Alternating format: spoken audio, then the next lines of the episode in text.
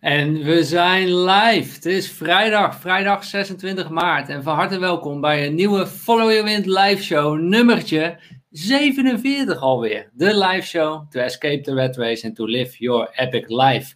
Ja, waarom ook niet? Het leven is te kort om niet meteen voor ons epic life te gaan. Dus laten we er meteen weer voor gaan. En laten we daar vandaag met z'n allen ook weer aan werken. Goed, wat is, is, uh, is het idee van deze Follow Your Wind live show? Nou, dat is eigenlijk het volgende. We praten hier over uh, investeren en ondernemen. En dat doen we altijd met een disclaimer.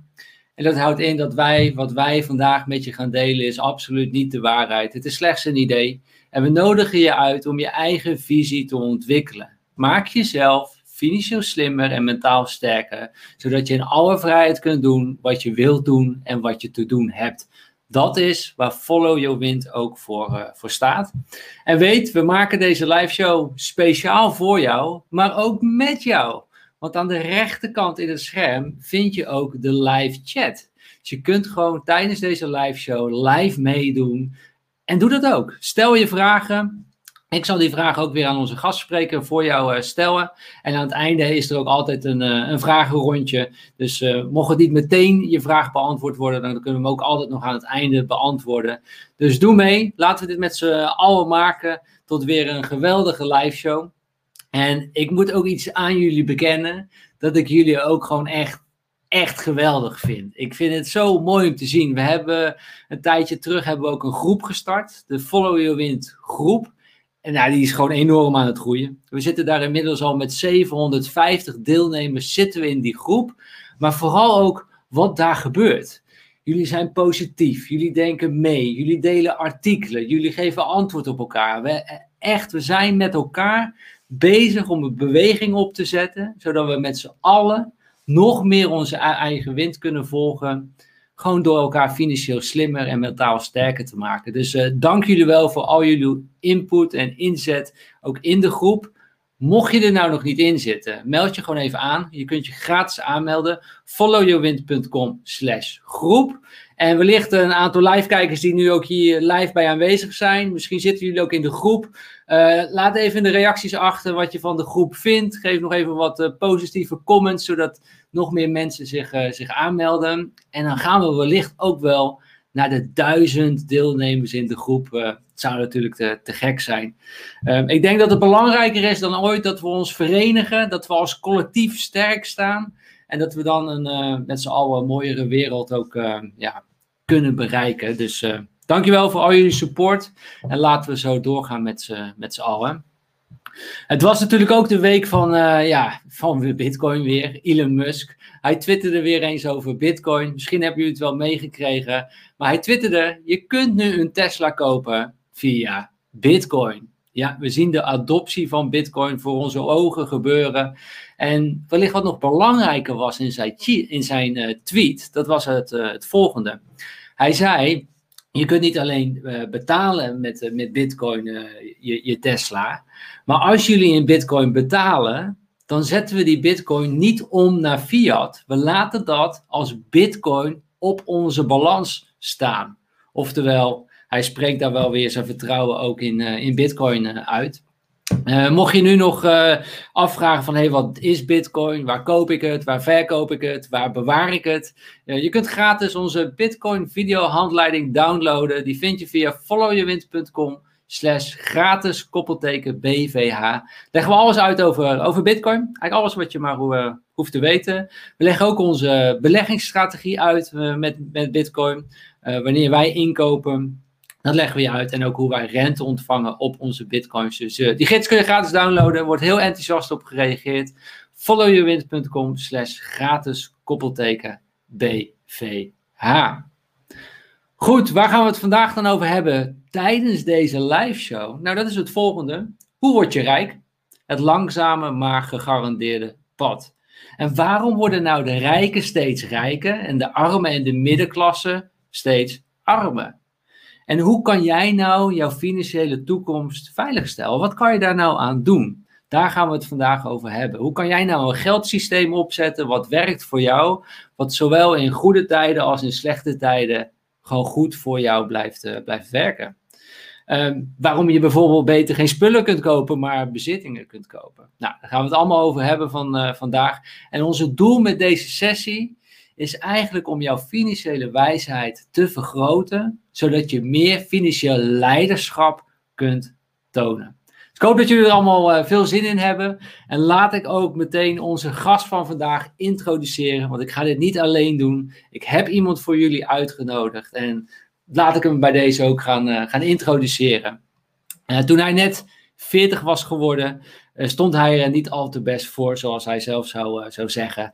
Hij was net gescheiden, had een flinke alimentatie, had een eigen woning met hypotheekverplichtingen. Um, had een, een, dure beleggingsverzekering afgesloten die eigenlijk niks meer, meer waard was. Geen pensioen, een, een, gat in zijn AOW, weinig spaargeld. ja, stond er niet zo goed best voor. Um, en had eigenlijk wel, net als velen van ons, gewoon nog heel veel wensen en verlangens. Nou goed, door deze wake-up call is hij zichzelf financieel slimmer gaan, uh, gaan maken. En daardoor is hij op zijn vijftigste, kan hij nu zeggen dat hij financieel onafhankelijk is. Hij kan gewoon opstaan iedere dag en besluiten om te gaan doen wat hij graag wil doen. En hij hoeft niet per se voor het geld uh, te werken. Hij kan echt zijn eigen wind volgen. En als NLP-master heeft hij zelf ook al uh, 250 cursisten opgeleid in, met NLP. Hij staat iedere dag op om 5 voor 6, 5 uur 55. Uh, hij, hij, doet yoga, hij mediteert, hij fitness vier keer in de week, hij, play, hij speelt uh, softbal en hij is vader van twee kinderen, Lin 18 en Nina 16. Geadopteerd uit China en zoals hij zelf zegt, zij zijn dus wel knap. Uh, en hij heeft een hele lieve partner, ook met twee, uh, twee kinderen. En jawel, vandaag is hij bij ons in de live show. Ik zou zeggen, geef hem een heel groot applaus. En jullie weten hoe jullie dat kunnen doen. Met dat duimpje onder deze video geef je dat grote applaus. Grote applaus. Dus doe dat. Abonneer natuurlijk even. Klik op alles. En jawel, bij genoeg duimpjes, bij ons in de live show. Geef hem een groot applaus. Ja, Richard Kaart. Dankjewel, Stijn. Uh, mooie introductie hoor. Graag gedaan en van harte welkom, Richard. Ik uh, ben super trots dat je vandaag even wil aansluiten in, uh, in onze live show. mede dankzij Thierry Stocking. Thierry is er bij ons ja. al twee keer in de live show geweest. en hij zei van, hey Stijn, ga ook eens met Richard praten. Die zegt ook heel veel slimme dingen. Um, dus uh, nodig hem uit. En zo is het contact ook uh, ontstaan. Dus Thierry, als je kijkt, uh, super bedankt ook voor, de, voor de connectie die je hebt gelegd. En Richard, stond vandaag weer het wekkertje om vijf voor zes bij jou? Vijf uur 55? Nee, hij stond ietsje eerder. ik had vanochtend een netwerkbijeenkomst, dus ik had hem om vijf over vijf gezet. Ik hou wel van die vijven erin, dus dat vind ik wel fijn.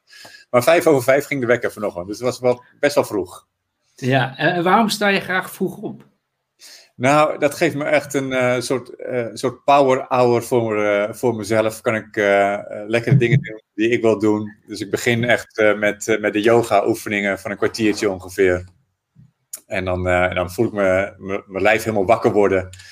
En dan plak ik de 20 minuten meditatie aan, aan vast. En eh, en dan begin ik met lezen. En tijdens het lezen ontbijt ik ook. En nou, dat is de start van de dag. En, nou, ja. een beetje... en dan, ja, de kat die wordt ook wakker dan samen met mij. Dus dat is altijd gezellig met z'n tweeën. Mooi. Ik, ik, ben wel, ik ben wel benieuwd ook onder de kijkers. hoe, hoe, laat staan jullie op? ben je een vroege vogel of een late vogel? laat het even weten in de, in de chat. JW zegt, lol, ik sta ook op uh, 5 uur 55, dus 5 voor 6. Oh, nee, wat tof, JW. Ja. Laat even weten in de chat, hoe laat sta je op? Nicole en ik, wij staan zo rond half zeven, kwart voor zeven iedere dag op. En op maandag en vrijdag doen wij tegenwoordig ook sporten, dus echt workout trainen. En sowieso iedere ochtend doen wij ook hardlopen en wat, wat yoga oefeningen. Dus wij hebben ook echt zo'n ochtendritueel gecreëerd. Ja. En ik kan het iedereen aanraden. Het is zo'n lekker begin van de dag. Het is niet altijd makkelijk. Ik weet niet of jij dat ervaart. Is het makkelijk nu voor jou? Nee, het is niet, zeker niet altijd makkelijk. Maar ja, soms dan heb je ook niet zoveel zin. Maar dan, maak je maar zin, zei mijn moeder altijd. Hè? Zo gaat het dan. Maar ik merk ook gewoon in het weekend, is eigenlijk exact hetzelfde. Uh, dan sta ik niet om vijf of zes op, maar dan, ja, dan kan het wel eens uitlopen tot half zeven of, of zeven uur. maar dat, dat het zit gewoon in een soort van bioritme. En het geeft mij een enorme boost in de ochtend. En ja, het meest productieve werk doe ik ook in de ochtend natuurlijk. Dus ja, als je dan zo start, dan kan de dag eigenlijk niet meer kapot. Ja, ja, de magic gebeurt in de morning. dus ehm, ja, leuk, leuk omdat jij dat ook doet, ja. raakvlak ook met ons. Richard, even kijken naar, jou, naar jouw verhaal, naar jouw historie. En ik, ik, had het zo het idee dat jij eigenlijk gewoon ja, heel braaf en heel keurig ons schoolsysteem hebt gevolgd. Je gaat naar school, je gaat studeren, je vindt een mooie baan, je, krijg, je hebt een goed inkomen, je bent loyaal aan je werkgever. En, en zo ga je dat eigenlijk 40 jaar doen. Is dat ook hoe het bij jou eruit zag tot aan je 40ste? Nou, het is, het is eigenlijk nog dramatischer, uh, Stijn. Want uh, inderdaad, de schooltjes braaf gedaan en eerste werk. En, en, en precies volgens de voetsporen van mijn ouders keurig getrouwd. Weet je wel, dat soort dingen allemaal keurig gedaan. Dus het klopt helemaal. Dus een, een baan en snel gaan werken. En, ja, en dan maar de dingen doen zoals mijn ouders dat ook gedaan hebben. Zo is het erin ge, gepompt natuurlijk, ingeprogrammeerd. Ja, en je verdiende ook goed. Dus je was, denk ik ook voor je omgeving ook gewoon successeil. Hè? Nou, die heeft het goed voor, goed voor elkaar. Ja. ja, absoluut. En nog leuk ook, want met veel buitenlandse uh, reizen erbij voor mijn werk was het natuurlijk helemaal avontuurlijk. En ja, dat is helemaal leuk natuurlijk. Succesvol. Ja, hoe, hoe, hoe belandde je in Turkije? Um, nou, ik heb eerst, toen ik 16 was, een jaar in Amerika gewoond als uitwisselingsstudent. En, uh, en toen ontstond ook een beetje die, die passie of de enthousiasme voor, uh, voor reizen en de wereld uh, zien. Dus ik heb in de jaren daarna ben ik heel vaak terug geweest naar, naar Amerika. En, en toen dacht ik, ja, weet je, dit kan ik ook niet zo vol blijven houden met mijn baan. Um, ik moet gewoon een baan vinden die mij laat reizen. dus dat ook opgezocht. Dus een, eh, een baan gevonden die dat voor elkaar kreeg. En dus toen ben ik op, wat was het? Ik denk 28, 27, 28 jaar leeftijd teruggegaan naar Amerika. Heb ik daar bijna een jaar gewoond en gewerkt. samen met mijn vrouw toen. Hartstikke leuk. En, maar ja, toen moesten we weer terug. En zou ik een hele leuke baan weer krijgen, maar dat is niet doorgegaan. En toen kreeg ik een, uh, ja, een aanbieding om in Turkije te gaan werken bij de distributeur of een klant van ons. En dat was een distributeur. En, en die baan geaccepteerd, want ik dacht van ja, dit is wel een unieke kans. Unieke gelegenheid om dat te doen. Dus zo ben ik dan daar terechtgekomen. En dat past ook in ons levensbeeld, want ja, weet je, wij wilden graag kinderen. Um, maar dat, dat lukte om medische redenen niet. Dus uh, we hadden heel snel bedacht uh, uh, van ja, er zijn ook heel veel kinderen in de wereld die wat minder goed hebben. Dus zo egoïstisch als we waren, dachten wij van nou, wat is nou het beste wat we kunnen doen voor de wereld? We gaan een kindje adopteren. Nou, dat hebben we ook gedaan, maar dat kost gewoon vier jaar, zo'n beetje, om dat hele pad af te, te lopen. En, en dat gaf mij de gelegenheid om aan mijn carrière te werken. Vandaar dan Turkije. En en mijn vrouw van toen, uh, die uh, vond het dan een heel goed idee om een, uh, een post-HBO-opleiding nog te gaan volgen. Dus dat was echt een uitstekende match natuurlijk. Ik een paar jaar in Turkije en zij hier lekker de opleidingen volgen. Maar dat ging niet goed natuurlijk. Waarom niet? Nou ja, weet je, na, na vier jaar en, en twee kinderen geadopteerd was echt super gaaf.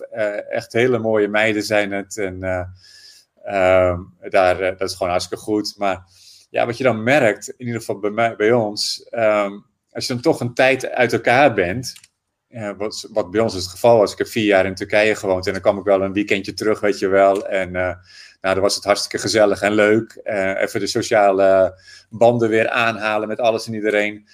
Maar toch um, zijn we dan langzaam uit elkaar gegroeid, ongemerkt. En, ja. en dat, is, dat is het verraderlijke ervan. En achteraf had je natuurlijk kunnen zeggen van ja, had je het niet geweten, dom oor. Leuk woord trouwens. Um, maar um, wij zagen dat toen niet. We zagen dat toen als een hele ja, logische, logisch pad. Uh, zoals het hoort. En uh, nou, ik weet niet of dit per se nou hoort, maar het, het paste wel in, uh, in, bij ons leven op dat moment. Maar niet ja, niet beseffende of niet goed beseffende dat het, dat het eigenlijk ook ons uh, uit elkaar heeft gedreven. Ja. En uh, nou ja, vandaar dus op een gegeven moment ook een scheiding. Ja, nou laten we ook meteen even zeggen van uh, voor, heel, voor heel veel mensen of voor een aantal mensen, dat mogen mensen zelf invullen, kan dit ook een heel mooi pad zijn. Kan van school gaan studeren, een mooie baan, uitdaging in je baan, goed betaald, nog een tijd met je kinderen. Voor sommige mensen de structuur kan natuurlijk het, uh, ook een hele mooie situatie zijn. Maar ik denk dat er ook heel veel mensen zijn, zoals jij en ik en heel veel kijkers, die zeggen, nee ja, ik wil toch wat meer en ik wil wat meer vrijheid en ja, dan moet je ja, andere dingen natuurlijk gaan doen, waar we het vandaag ook over gaan, uh, gaan hebben. Um, maar jij, jij groeit, en, en het ga, ik wil even aangeven, het gaat niet om goed of slecht. Het gaat meer om wat wil jij en ga het nou naar je eigen hand zetten. En ja. um, um, als je helemaal tevreden bent en happy, thumbs up, zo houden. Ben je dat niet, uh, ja, ga dan niet klagen, maar ga wat veranderen. Dat ja. is het. Ja, ja. Uh, Jij groeide daar bij dat bedrijf in Turkije helemaal uit van verkoper tot algemeen directeur. Um, kun je nog vertellen hoe het vervolgens is uh, gegaan? Ja, nou sowieso was dat, het was een fantastisch bedrijf. Um, even voor de beeldvorming. Uh, we maakten pompen voor uh, tankstations en met name dan de LPG-pompen. wij kennen ze natuurlijk heel goed, maar in de rest van de wereld was het nog niet zo populair. Wel in Turkije en um, en, en dat bedrijf was erg afhankelijk van de markt in Turkije. Uh, dat was een enorme achtbaan, want soms ging het onwijs goed, uh, maar vaak ging het ook weer naar beneden. En dat, uh, dat wilde de huidige directeur niet. Die wilde meer spreiding hebben. En eh, daarvoor kwam ik dus aan boord. En heb dat, dat bedrijf toch ja, gebracht naar een, naar internationale verkopen en dat soort dingen. En, maar dat was in het begin niet zo. Hè. Die kwam daar binnen en er was eigenlijk helemaal niks. Ze hadden gewoon een goed product, kwaliteit was onwijs goed.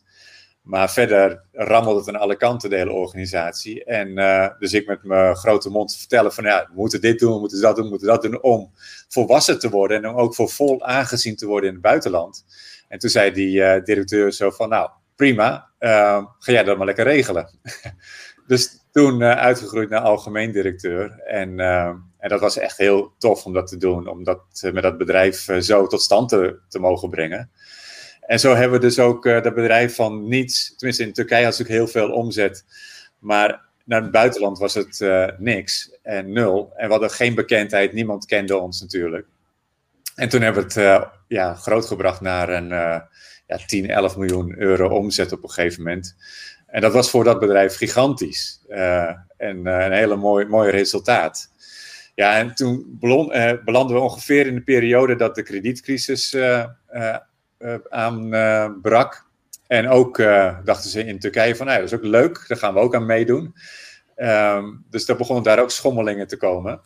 En het, de directeur, die moest het bedrijf verkopen. Ander management gekomen. En en dat management dacht van, hé, hey, die uh, crisis is ook vervelend. We hebben, wat minder inkomsten nu. Hoe kunnen we dat nou aanpakken? Nou, dachten ze, laten we eens gewoon voor een bepaalde periode de salarissen niet uitbetalen. Nou, ik weet niet hoe dat voor jou is, maar ik als trouwe werknemer vond dat verschrikkelijk. En ik was toen gescheiden. Ik had een appartement gekocht, echt fantastisch mooi. Um, dus ik betaalde ook netjes mijn hypotheek. Um, een flinke alimentatie voor de beeldvorming. In ieder geval voor mij is flink. 2000 euro netto per maand aan alimentatie uh, is best veel geld. Um, dan een hypotheekje, je andere verplichtingen en af en toe wil je ook nog eens een keer gaan eten. Um, dus uh, het geld ging er echt met bakken uit, terwijl er op dat moment ook niks binnenkwam. En dat was wel pijnlijk, kan ik je vertellen. Ja, en met hoeveel mensen, hoeveel collega's was je op dat moment? Want die werden dus ook niet uitbetaald. Ja, klopt. Het was niet alleen, uh, alleen ik, het waren mijn uh, collega's ook. We waren met zo'n 40, 45 man in dienst. Wauw. Ja, ja. En uh, ik weet niet zo goed hoe zij het hebben gered. Ik weet wel dat er een hoop geklaagd werd. Um, maar uiteindelijk heb ik na acht maanden, ja, zo trouwens. Acht maanden. Ja, dat is, als, je, als je terugkijkt, denk je van ja, ik ben gewoon gek geweest. Maar ik heb het acht maanden volgehouden. Dus wel werken. En dus wel produceren voor het bedrijf. Uh, maar geen uh, salaris krijgen. Want het was, elke keer werd het van ja, komt volgende maand. Komt volgende maand. Ja, en dan merk je pas echt hoe ehm, betrekkelijk inkomsten dan zijn. Ik zeg vaak tegen mensen van ja, je lasten Ehm, dat is een lange termijn ding. Dus kijk naar je hypotheek, die sluit je af voor nou, meerdere jaren over het algemeen. Maar ook je gas, water, elektra contractjes, uh, je mobiele telefoonabonnement. Het zijn allemaal dingen, het zijn eigenlijk allemaal lasten die je hebt, die maandelijks terugkeren. En die kun je niet zomaar stopzetten of eventjes uh, omlaag brengen. Maar je inkomsten blijkbaar dus wel. En uh, dat heb ik toen al gevoeld. En nu merken sommige mensen dat natuurlijk ook in deze periode vrij, uh, vrij confronterend en hard. Dus ik kijk maar eventjes naar, ja, naar de kappers bij mij in, de, in het dorp. Of uh, de kledingwinkels hier in het dorp. Ja, dat is natuurlijk dramatisch om, om te voelen en te merken dat die inkomsten dus uh, zomaar van de ene op de andere dag uh, gestopt kunnen worden. Wauw, en daar was je natuurlijk jaren niet mee bezig. Je was denk ik gewoon volledig gefocust op het bedrijf. En het bedrijf, ja. mooi, het mooie bedrijf met zijn mooie producten om dat beter te maken. En ja, ja niet, niet, ja. En niet gezien dat je eigenlijk dus afhankelijk was van één inkomen. Wat dus blijkbaar zo weg kan vallen. En ondertussen heb je wel allerlei verplichtingen voor de lange termijn afgesloten. Ja, dat is het. Was ja, dit jouw wake-up call? Of wat, wat was ja, jouw wake-up call? En, en, en, daarbij kwam ook nog eens dat, uh, nou ja, dan word je 40, dan denk je van, hé, hey, volgens mij ben ik nu oud. en, uh, en dan ga je ook eens nadenken over wat zou er over 25 jaar kunnen gaan gebeuren. He, dus uh, iets met pensioen of zo. En toen dacht ik van, ja, al die jaren in het buitenland, volgens mij heb ik helemaal geen pensioen opgebouwd ik heb wel eens een keer baantjes gehad en zo. Nou, dat is echt, uh, dat slaat nergens op. Um, maar, dus ik heb helemaal geen pensioen. En, en omdat ik in het buitenland gewoond en gewerkt heb, ik heb er ook heel veel voordeel van gehad, um, financieel. Maar ja, als je, dan, dan ga je ook naar leven. Althans, dat deed ik. En, uh, maar ik, kwam dus ook achter, vanaf het moment dat je een jaar in het buitenland woont of werkt, ja, dan wordt er dus 2% wordt je gekort op je AOW. En ik had altijd zoiets van, ja, AOW, dat zien we dan wel weer. En dat denk ik eigenlijk nog steeds. Maar 11 jaar buitenland is 22% korting. En uh, nou, dat gaat dus... dus geen, geen, geen, geen, positieve korting? Nee, nee, precies. En dan wordt gewoon straks van de AOW afgehaald, mocht die nog bestaan. Nou, en dat wel... En ik had ook een... Uh, uh, dat wist ik toen nog niet. Uh, of tenminste, de term boekerpolis bestond nog niet. Maar ik kwam er wel achter van, ja, weet je, dat zo'n zo'n zo'n polis die ik nu heb, ja, dat iemand anders wordt daar wel rijk van, maar ik niet. En nou, dat bij elkaar opgeteld, dus zo'n zo'n boekenpolis, geen pensioen en dat gedoe met de AOW, plus geen inkomen. Nou, dat was, nou, hoeveel weken op calls moet je eigenlijk hebben, Stijn? Ja, die, die, die, ja. M, die M was al lang overgelopen. Ja, bij, bij de meeste mensen was hij wel bij de eerste keer afgegaan. Maar bij mij uh, duurde het eventjes. Omdat ik ook nog echt midden in het, ja, in het, in het gedachtegoed zat. Van ja, uh, ik heb goed uh, ik heb gestudeerd. Of gestudeerd, ik heb ergens op school gezeten. Zo moet ik het eigenlijk zeggen. je krijgt een baan en je gaat werken. En dat doe je tot 65. En, ja, en dan word je... En dan kun je genieten. Hè? Vanaf 65. Dan kun je ja. genieten. Zo was ik opgegroeid. En, en ik denk nog steeds, wat je net ook, de, de opmerking die je maakt, die is ook terecht. Uh, met een baan kun je ook gewoon onwijs veel goede dingen doen. Uh, want daarna, na die periode, heb ik ook weer een goede baan gevonden. Dus het was niet van, oh, Eureka, ik word nu ondernemer. Nee, ik was nog steeds in hetzelfde gedachtegoed van, hé, hey, uh, deze baan is dan nou, mooi geweest, maar nu eventjes uh, kloten. Ik ga weer een nieuwe baan vinden, want dat was, ja, dat was het patroon, dat was het ik wist. Zo was ik geprogrammeerd. Dus ik ging gewoon weer een nieuwe baan uh, vinden en dat is ook gelukt. Dus ik kwam bij een hele mooie beursgenoteerd bedrijf terecht. En uh, goed salaris, in dezelfde branche werkte ik. En nou, we gewoon weer gewoon opnieuw, dacht ik gewoon. En dat heb ik dus ook gedaan. Alleen wel, ik had wel geleerd op dat moment van ja, als je acht maanden geen inkomsten hebt, wat doen mensen dan? Als je gewoon geen inkomen, inkomen hebt, wat doe je dan? Ja, dan ga je sparen. Ja, sparen. Dan ga je alles, alles wat, wat los en vast, dan ga je wegsnoeien als het ware. En, uh, en toen dacht ik van ja, dat was wel een inzicht wat ik had gedaan. Misschien moet ik dat nu niet achteraf gaan doen, maar vooraf al gaan doen. Dus ik ging vooraf, ging ik al sparen. En dat betekende voor mij dat ik naast mijn alimentatieplicht en hypotheekplicht en dat soort dingen, ik ging meteen ehm, al geld, op het moment dat mijn salaris gestort werd, apart zetten in aparte potjes. En die ging ik een, soort van oormerk of labelen. dus die kregen een label uh, investeren, of die kregen een label pensioen, of uh, een label van, nou, uh, alimentatie. dus ik zorgde gewoon dat ik minimaal vijf maanden alimentatie kon betalen als er wat gebeurde. En dus ik ging een soort van, zo hoe ik het dan noem, een noodfonds creëren. Eh, stel dat fonds. Uh, en, en dat ging ik meteen vanaf begin af aan doen. Nou, ik moet zeggen, de eerste keer dat het salaris werd gestort, toen heb ik het ook uh, allemaal uitgegeven. dat wel. Maar daarna ging ik, ging, ging ik een soort van systeem voor mezelf bedenken, waardoor ik een, ja, een, een calamiteitenfonds creëerde. Zodat er, als er weer wat zou gebeuren, ja, dan had ik wel een buffer weer gecreëerd voor, uh, ja, voor de slechte ja. tijden, mocht dat gaan gebeuren. En ik ben ja. risicus gaan uh, investeren, maar daar gaan we het ook nog over hebben, denk ik. Daar gaan we het ook over hebben. Maar dit is wel een mooi punt wat je al aansnijdt, is eigenlijk uh, pay yourself first. en zoals jij dat volgens mij ook noemt, je, je, moet je, je persoonlijke belastingdienst moet je, moet je eigenlijk worden voor jezelf. Hè? Kan je dat even uitleggen, hoe de belastingdienst werkt? En hoe jij eigenlijk ook je eigen belastingdienst moet, moet zijn voor jezelf? Ja, nou, hoe de Belastingdienst exact werkt, dat is voor mij nog een groot mysterie en raadsel. We hebben afgelopen week weer uh, de formuliertjes mogen invullen digitaal. En uh, nou, dan, uh, ja, eigenlijk word je er nooit blij van dat je weer moet betalen. Maar goed, ook daarvoor kun je dus sparen van tevoren, dus dan valt het altijd mee. Ja, en, en, en wat, als je een, in loondienst bent, dan, is het, dan krijg je een mooi loonstrookje en dan zie je precies waar al het geld naartoe gaat. Maar de eerste uh, die een graai uit jouw salaris haalt, dat is de Belastingdienst. En als je zelfstandig ondernemer bent, dan doe je dat allemaal netjes achteraf, uh, vermoed ik. Uh, maar dus ik heb toen bedacht van, nou weet je wat, als de Belastingdienst dat kan of doet, uh, laat ik dat dan ook doen. Dus dan ben ik mijn eigen belastingdienst maar. Dus ik haal ook gelijk maar even een graai uit de kas en leg dat dan op een plek waar het toevertrouwd is. En van de rest, ga ik dan leven? Dus het, ja, het principe, dat kende ik toen nog niet, pay yourself first, maar dat was wel wat ik deed. En later heeft er, is er nog een mooi boekje over uh, verschenen, geloof ik.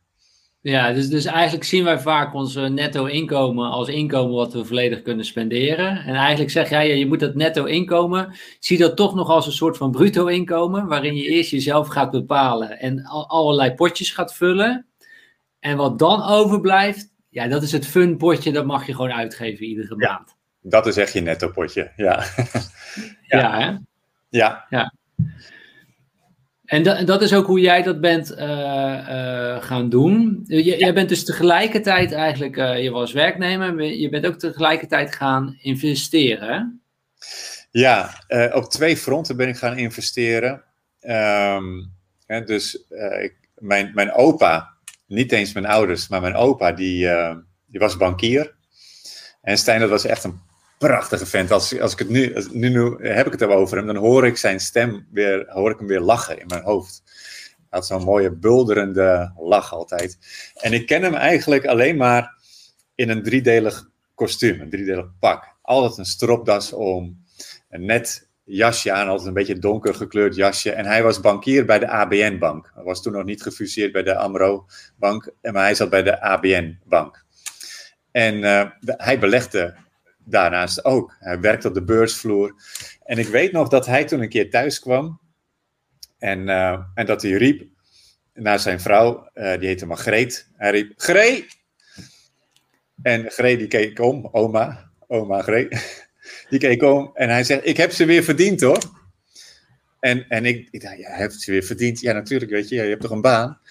Maar later vroeg ik toen aan mijn moeder, van ja, wat, wat bedoelt opa nu? En, en toen vertelde ze me, ja, opa die belegt op de beurs. Hij, ze zegt, ja, ik snap het ook niet. Maar hij heeft nu winst gemaakt en uh, ze kunnen weer op vakantie. Want zo deed hij dat dan. En mijn opa, als hij nu zou leven, zou die ruim 110 zijn geweest. Dus dan weet je ongeveer de generatie waar we het over ja. hebben. Maar zij waren een van de weinigen, of tenminste eigenlijk de enige die ik kende, die uh, regelmatig en structureel naar het buitenland op vakantie gingen. En, en dat was best wel bijzonder. Voor, zeker voor die generatie. En ze woonden netjes in een huurhuis. Hij had dus een baan. Ze hadden geen auto. En, uh, maar ze gingen dus wel structureel en vaak ook op vakantie naar het buitenland. En dat deed hij dus van de beurs. En dat intrigeerde mij wel. Ja. Ik was wel een beetje aan het stoeien geweest met de beurs en aandeeltjes los en vastgekocht. Altijd mislukt. Maar nu dacht ik van ja, ik ga op twee manieren investeren. En dus uh, één is dan uh, beleggen op de beurs. En de tweede, dat is een hele andere kant, die gaan we zo ook nog wel aanpakken, is ik ga investeren in mezelf. Want dat is wat ik, wat ik nog nooit had gedaan. Ja, ik heb natuurlijk wel opleidingen gevolgd. Um, maar ik had nog nooit iets voor mezelf gedaan om naast kennis te vergaren, ook iets te, te, te ontdekken en te snappen over ja, hoe die, die, die tofu tussen je oren, die grijze massa tussen je oren werkt. Mooi. En, en ik weet wel dat je daar invloed op hebt, maar ik snapte het niet en ik wilde daar meer van weten. Ja. En, uh, en toen kwam Eusje, mijn partner, een advertentie tegen een krant, NLP-opleiding, gratis uh, kennismaking. En ik denk, nou, weet je, ik ben nu eventjes in Nederland, het is gratis, het is dichtbij. Kaching, ik ga daarheen. en dat heeft me toen zo geboeid, dus ben ik ook dat pad opgegaan. Dus het zijn twee manieren waarop ik vanaf dat moment uh, ben gaan investeren. Ja, en ben jou, je, je, je was 40, je dacht van, hé, hey, welke kant gaan we nu op? Ben jij ook dit model tegengekomen? Ik pak het er eventjes bij en ik deel het even met, uh, met jullie allemaal. Ik ben ook benieuwd onder de kijkers, kennen jullie dit model? En dit is het, uh, het cashflow kwadrant van Robert Kiyosaki. En Robert Kiyosaki heeft het boek geschreven Rich Dad, Poor Dad. Hebben we al vaker hier ook uh, benoemd, onwijs interessant. Maar persoonlijk mijzelf heeft het boek, het cashflow kwadrant, dat heeft heel mijn leven veranderd eigenlijk. Dat heeft dit, model, het cashflow kwadrant, waarin je dus op eigenlijk uh, op vier manieren kun je een inkomen creëren. Dat kun je doen als, uh, als werknemer of als zelfstandig ondernemer, maar ook als bedrijfseigenaar en ook als investeerder. Was jij daarmee in aanraking gekomen, Richard? Nee, helemaal niet. Nee, ik zat alleen maar linksbovenin. En uh, ik was gewoon werknemer. Dat was voor mij de enige manier om, om aan inkomen te komen. Ik had nog nooit, ja, ik was gewoon, het kwam gewoon niet eens in me op om een bedrijf te starten. Of om zelf als freelancer of een ZZP'er aan de slag te gaan. Dat bestond gewoon niet. Mijn vader die was een succesvol, ehm, ja, ook, uiteindelijk is hij directeur geworden. En uiteindelijk heb ik ook begrepen, is hij ook eigenaar geworden van, van een bedrijf. maar die heeft zich echt van, ja, van onderop helemaal opgewerkt naar, naar boven toe. Dat was zijn carrièrepad. En dat was, zo ben ik ook geprogrammeerd. Ja, begin gewoon onderaan en work your way up. Weet je wel, werk jezelf naar boven toe. Dat was voor mij de programmering die ik had. Dus ik, ja, ik had hier nog nooit van gehoord, Stijn, dat, ja. dat het mogelijk was voor mij. Nou, dit is wel heel interessant. En ook met jouw opa. Uh, je, je, zag dus dat jouw opa in, in twee kwadranten eigenlijk aan het werken was. Enerzijds als werknemer was hij aan het werk. En anderzijds was hij uh, aan het werk als investeerder. Ja. En als jullie heel goed kijken ook naar de tekening. Kijk, het heet ook Rich Dad, Poor Dad. En dat is wat Robert Kiyosaki ook vertelt. Hè. Ik heb twee vaders gehad. Mijn biologische vader dat was dan uiteindelijk de poor dad, de professor, de, de, degene die um, um, docent was op school. En ik heb een rich dad gehad. Dat was dan in, in dit geval de ondernemer en de investeerder voor hem. En die hebben mij allerlei mooie dingen in het leven geleerd. En wat hij hier heel goed laat zien, ook in het kwadrant, is eigenlijk als je aan de linkerkant blijft werken, dus als werknemer of als uh, zelfstandig ondernemer. Hè, als werknemer heb je dus, je hebt een baan. En je hebt één baan en je hebt één inkomen. Hè? En als zelfstandig ondernemer ben je eigenlijk, ja, je, je oont de baan. Je bent eigenlijk loonslaaf van je, van je eigen uh, bedrijf. Want als jij niet werkt, is er ook geen inkomen. En wat hij, geval, zoals mijn les geweest. Wat hij zegt van als je aan de linkerkant blijft werken, dat is eigenlijk de kant van de poeder. Dan ga je eigenlijk nooit rijk worden. Dus je moet eigenlijk gaan kijken naar aan de rechterkant. Wat kan je daar nou doen? Kan je nou een bedrijf opzetten wat voor jou werkt? Of kan je investeringen doen dat geld voor je gaat werken? Hoe, hoe kijk jij daarnaar, uh, Richard? Ja, ik kan hier, er is geen spel tussen te krijgen, hè, hoe, dit, uh, hoe dit is. En tegelijkertijd um, uh, zie ik ook dat als je dus, dus de, de goede beslissingen neemt en het, het langzame pad verkiest, dan kan, kun je dus met een baan echt onwijs rijk worden. Um, zelfs ook als zelfstandig ondernemer of als freelancer of nou, zoals hier staat links onderin self-employed, dan kan dat dus ook. Ehm, want we zijn nu vanaf 40 jaar, hè, dat is 10 jaar geleden nu zo'n beetje, dus weten jullie ongeveer hoe oud ik ben, als je een beetje meerekent. Um, het is in mij in 10 jaar gelukt, met heel veel vallen, maar ook weer opstaan, gelukt om van eigenlijk niets weer, uh, of weer, of van eigenlijk niets zelf, uh, financieel onafhankelijk te worden. En, en als ik het kan, met een baan, um, met al die fouten erbij, ja, dan kan in theorie kan iedereen het. Het is geen makkelijk uh, pad, hè, want het is wel iets van wat je moet volhouden. En weet je, dat begint al met hele kleine dingetjes. zoals, zoals we eigenlijk al begonnen met die rituelen. Um, ja, dus ik heb de gewoonte om om 5 uur 55 op te staan. En dat doe ik niet één dag, nee, maar dat doe ik elke dag, elke werkdag. Uh, en het weekend dan uh, mag ik ietsje langer. maar dat, dat, zijn, dat zijn van die kleine dingen. En zoals jij ook met sporten bezig bent. Ja, je bent aan het hardlopen. Nou, de eerste keer toen je daarmee begon, was je een 500 meter. Was je waarschijnlijk moe. Ik wel in ieder geval. Ja. Dat bouw je op. Dat is een spier die je traint. En, en na een week, dan kun je nog steeds 500 meter lopen. Of 510 meter. Maar daarna wordt het steeds makkelijker om verder te komen. Nou, en dat is als je bepaalde dingen op de juiste manier doet, kun je dus met een baan, hè, dus als je op de manier, nou ja, een manier die ik deed, is natuurlijk uh, geld apart zetten en dat investeren, kun je dus best wel ver komen. Dus, dus vijf jaar geleden, um, ja, vijf, jaar geleden heb ik mijn baan opgezegd en ben ik uh, me voltijds bezig gehouden als, als NLP-trainer. En uh, um, maar, maar in die vijf jaar, daarvoor van 40 naar 45 zo'n beetje, heb ik best wel een aardig vermogen opgebouwd. Door simpelweg alleen maar te investeren en dat consistent te blijven doen, gestructureerd te blijven doen. En dus het, als je alleen maar aan de linkerkant blijft zitten van dit scherm en uh, je doet verder niks, je leeft van, van wat er maandelijks gestort wordt en je gaat daarvan leven, ja, dan wordt het lastig om daar rijk van te worden. En dat zie je dus ook, dat de, ja, de grootste kans om dan rijk te worden is met een loterijticket of een uh, staatsloterij. Ja. maar dit is toch wel bijzonder eigenlijk, als we dit zo zien. Uh, waar wordt het op school uitgelegd? En waar het schoolsysteem, waar drijft het ons uh, naartoe? Dat, dat is toch naar het vlakje employee, naar werknemer. En als je dan zelfstandig ondernemer wordt, dan ben je nog steeds de loonslaaf uh, van jezelf. Maar er wordt helemaal niks op school verteld over investeren. Nee, maar dat is ook niet de bedoeling. Wat zei je? Dat is ook helemaal niet de bedoeling.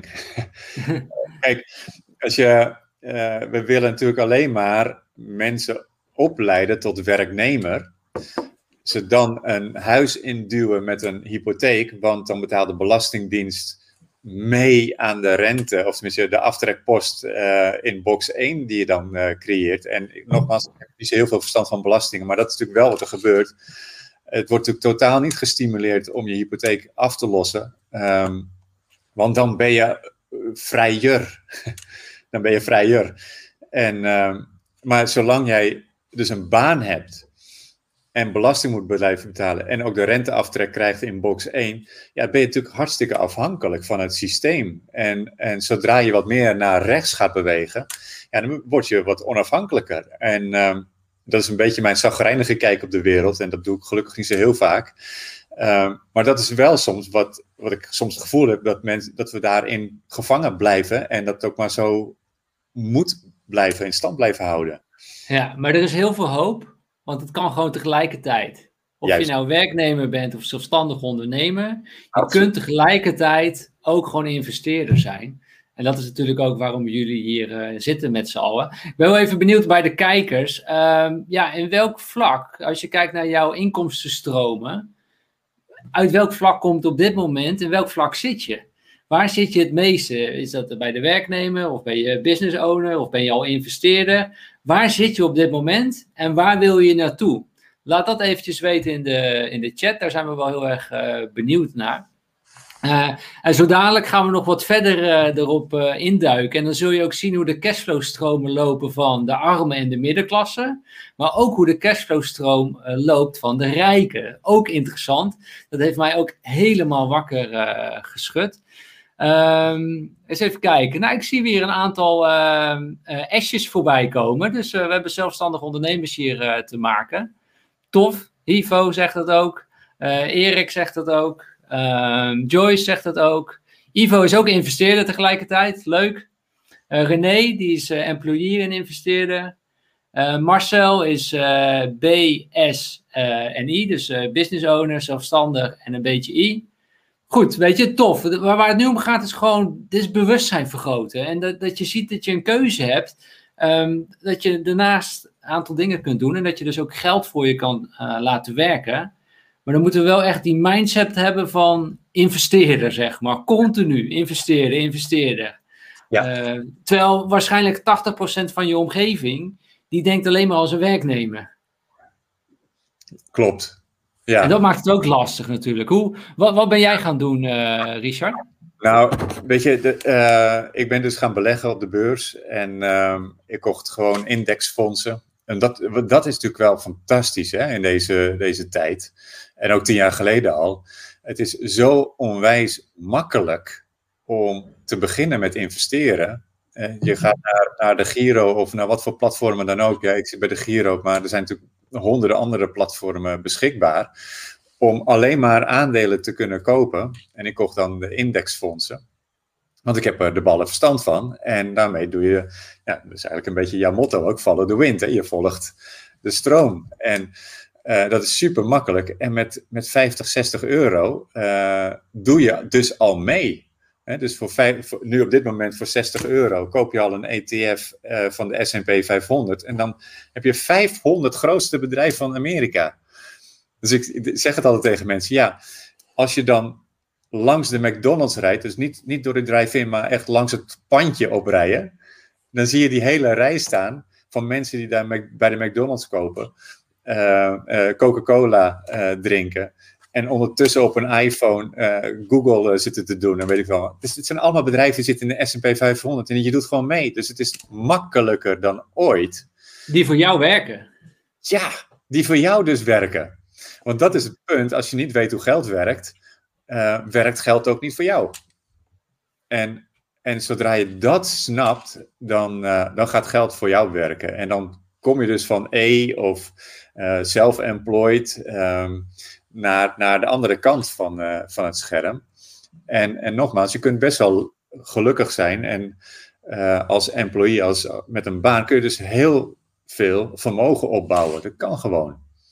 Dus mijn geluk hoe werkt geld dan? Zullen, zullen, we daar eens naar kijken? Want wellicht is dit dan denk ik een heel interessant plaatje. Hoe, hoe werkt geld? En waarom worden de rijken nou steeds rijker en de, en, en de armen en de middenklasse steeds armer eigenlijk? Zou je dat kunnen toelichten? Ja, kijk, dit, dit is ook zo'n uh, een plaatje wat, uh, wat van Robert Kiyosaki komt. En het mooie daarvan is dat het zo simpel, uh, dat hij het zo simpel weergeeft. En dat maakt het voor mij wat makkelijker om het te begrijpen. En uh, dus het plaatje is van, van hem, of in ieder geval van, van ja. de Rich Dad, zou ik maar zeggen. Um, en wat je ziet is, in, en links bovenin, of links, is, is de income statement. Dus je, je, ja, waar je geld binnenkomt, van je salaris via je baan of als ZZP'er of wat dan ook, maakt het eigenlijk niet uit. En hoe het er dan ook weer uitgaat. Hè? Dus via je, je uitgaven, je boodschappen, uh, je mobiele telefoonabonnement, uh, je verzekeringen, um, de uitjes die je doet. Eigenlijk alles gaat daar dan aan op. Ja, hij zet ook taxes, belastingen zet hij bovenaan. Hè? Dus dat gaat er gewoon, hup, meteen gaat eruit gewoon. Precies, dat zijn de grootste kostenpost. Um, maar ook, uh, dus dat zijn allemaal kosten die er dan uitgaan. Dus aan het einde van de maand is het voor de meeste mensen zo dat, uh, dat hun bankrekening weer leeg is. En dat ze met, uh, ja, weer, weer snakken naar het volgende, de salarisstorting. Ehm, Want dan kunnen ze weer opnieuw beginnen. En dat bedoelen ze dus met de red race. Het hamstertje dat wat maar blijft rennen in het ratje. Waar geen einde aan komt. En dat, dat bedoelen ja. ze daarmee. En, uh, en dus van, aan het einde van de maand moet het weer opnieuw uh, gevuld worden. En nou, kunnen ze weer opnieuw gaan rennen, bij wijze van spreken. Ja, dus in dit plaatje aan de linkerkant, voor de, voor de poor, voor de armen, die doen eigenlijk ook helemaal geen gekke dingen. Hè? Dus die verdienen gewoon iets. En het gaat eigenlijk allemaal op gewoon aan belastingen, uit, uh, aan, uh, aan de, de huur van de woning, aan je boodschappen, je gezin onderhouden. En dan is het op. Dan is het op. Ja, maar soms denk ik wel eens, die doen juist gekke dingen. Mhm. want ja, want die, gaan, die, die kopen wel de nieuwste. Ja, en ik blijf een beetje op zeuren op die iPhone of op telefoon, mobiele telefoon. Dus excuses daarvoor, maar het is ook maar een metafoor voor, voor heel veel andere dingen. Ehm, die kopen wel de nieuwste smartphone. Die gaan dus wel die dure vakantie doen. En dan moet er wel om de zoveel tijd een nieuwe auto voor de. Weet je, dat soort dingen. Dus dat bedoel ik. Ehm, als je op een andere manier kijkt naar dit soort dingen, noem ik dat dan gekke dingen. Omdat ze echt eh, in het hier en nu leven, wat op zich uh, niet anders kan. We, we, kunnen wel tijdreizen, maar dat doen we met ons bewustzijn. We kunnen wel nadenken over wat er nog gaat komen en wat er gisteren is gebeurd, maar we leven toch wel in het hier en nu. Maar die doen het echt maximaal in het hier en nu. En soms is het ook handig om na te denken over, wat, wat kan er morgen gebeuren?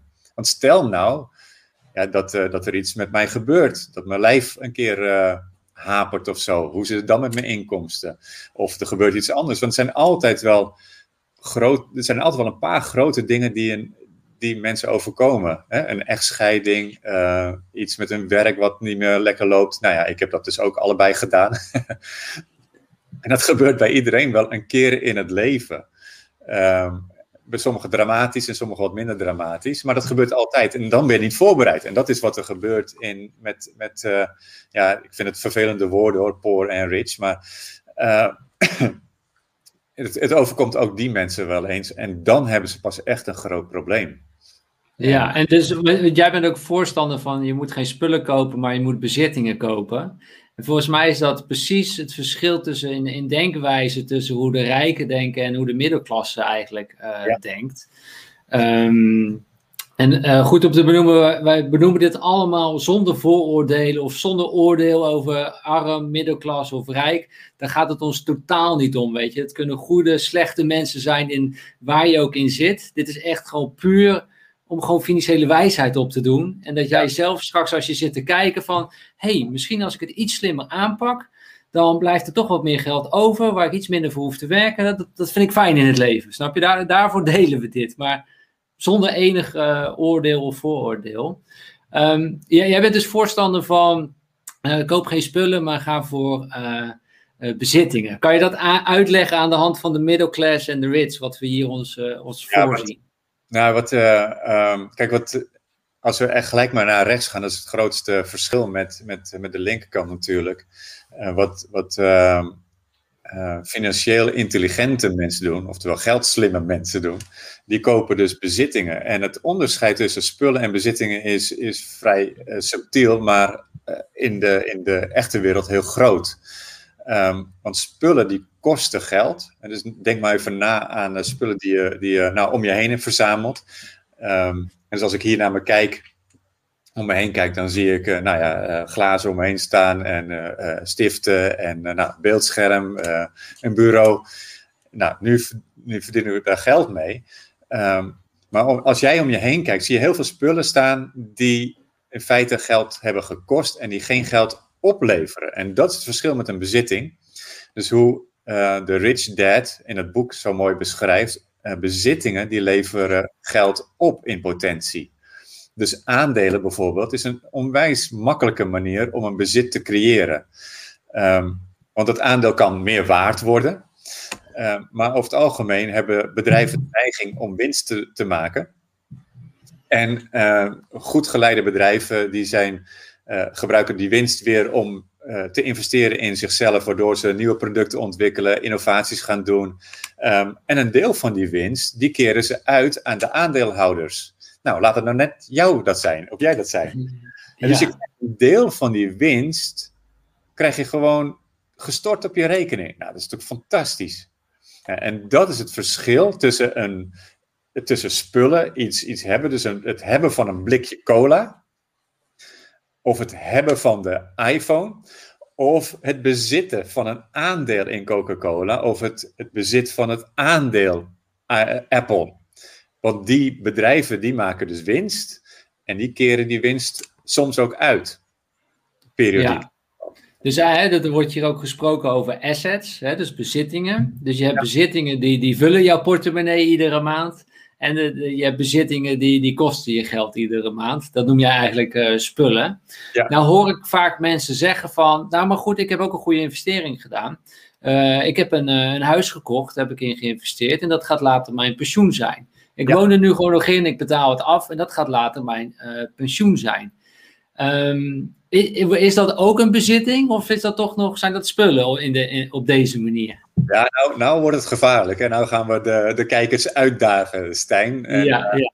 Uh, um, ik moet oppassen met wat ik zeg. En, en ik, ga, ik ga even twee perspectieven uh, benadrukken. En, uh, en kijken mee wat, wat voor jou dit betekent. Um, de, de investeerder die kijkt naar het, het bezit van een eigen huis als een last. Dus dat staat echt als, op de balans als een, als een last. Want dat huis dat kost geld. Elke maand weer. Of eet je portemonnee gewoon leeg. Hè? Eet je portemonnee leeg.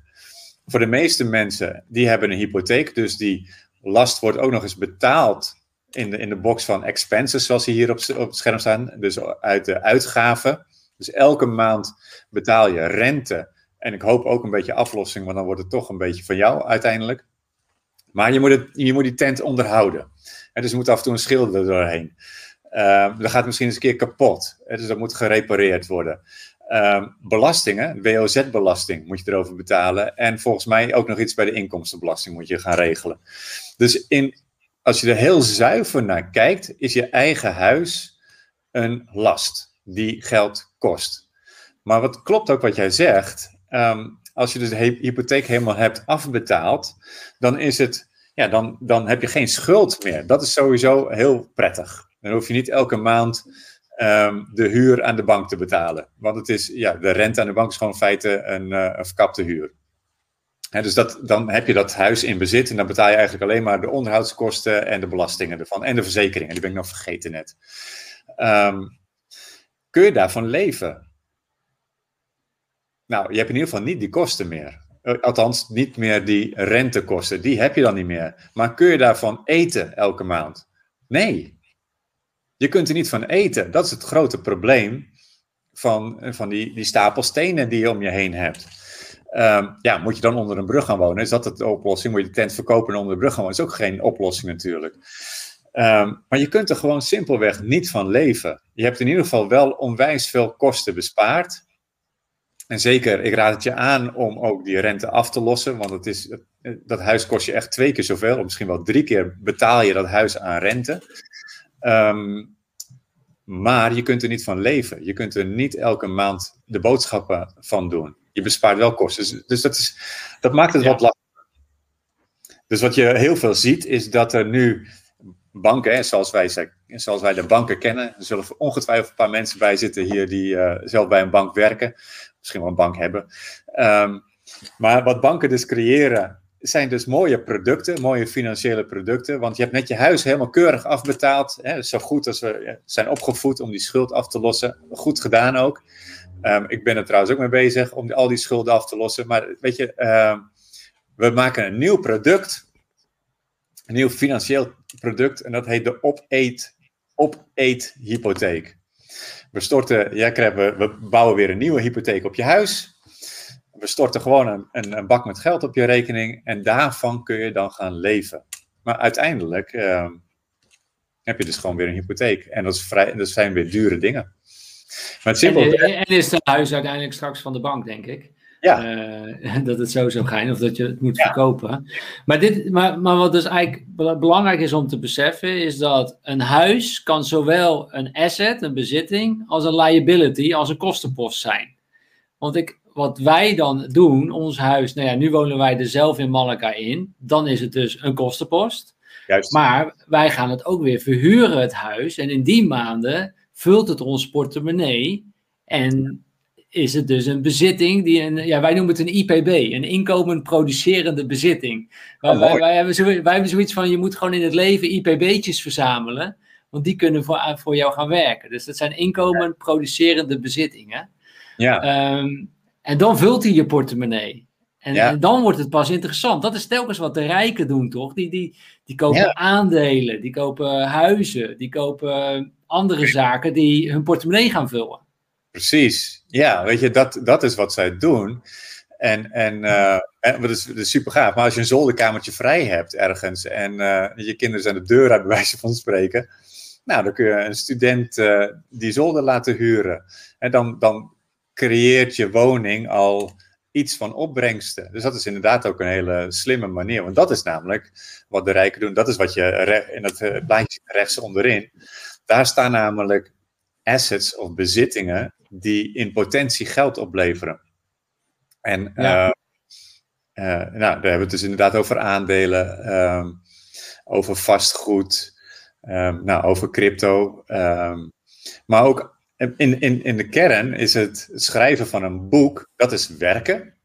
dus daar stop je tijd en, en, aandacht in om een boek te schrijven of om, om een online product te maken voor je bedrijf.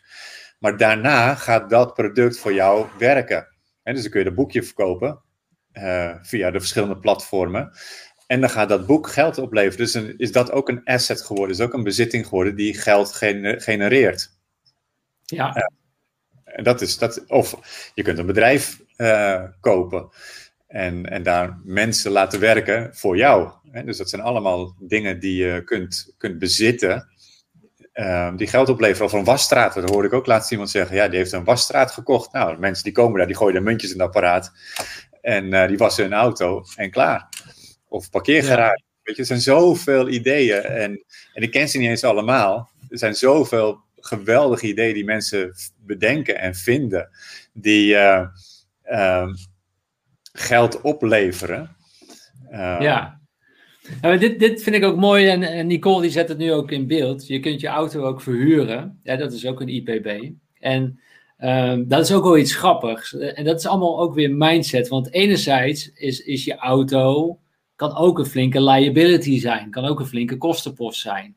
Ja. ik denk dat heel veel in de middenklas, als ik ook kijk bij mensen om me heen dan, en die, uh, ja, wat doen die? Die rijden in de mooiste auto, um, maar die, die hebben ze niet gekocht, die hebben ze op afbetaling. Dus, dus enerzijds heb je al een, een auto wat iedere maand benzine vreet.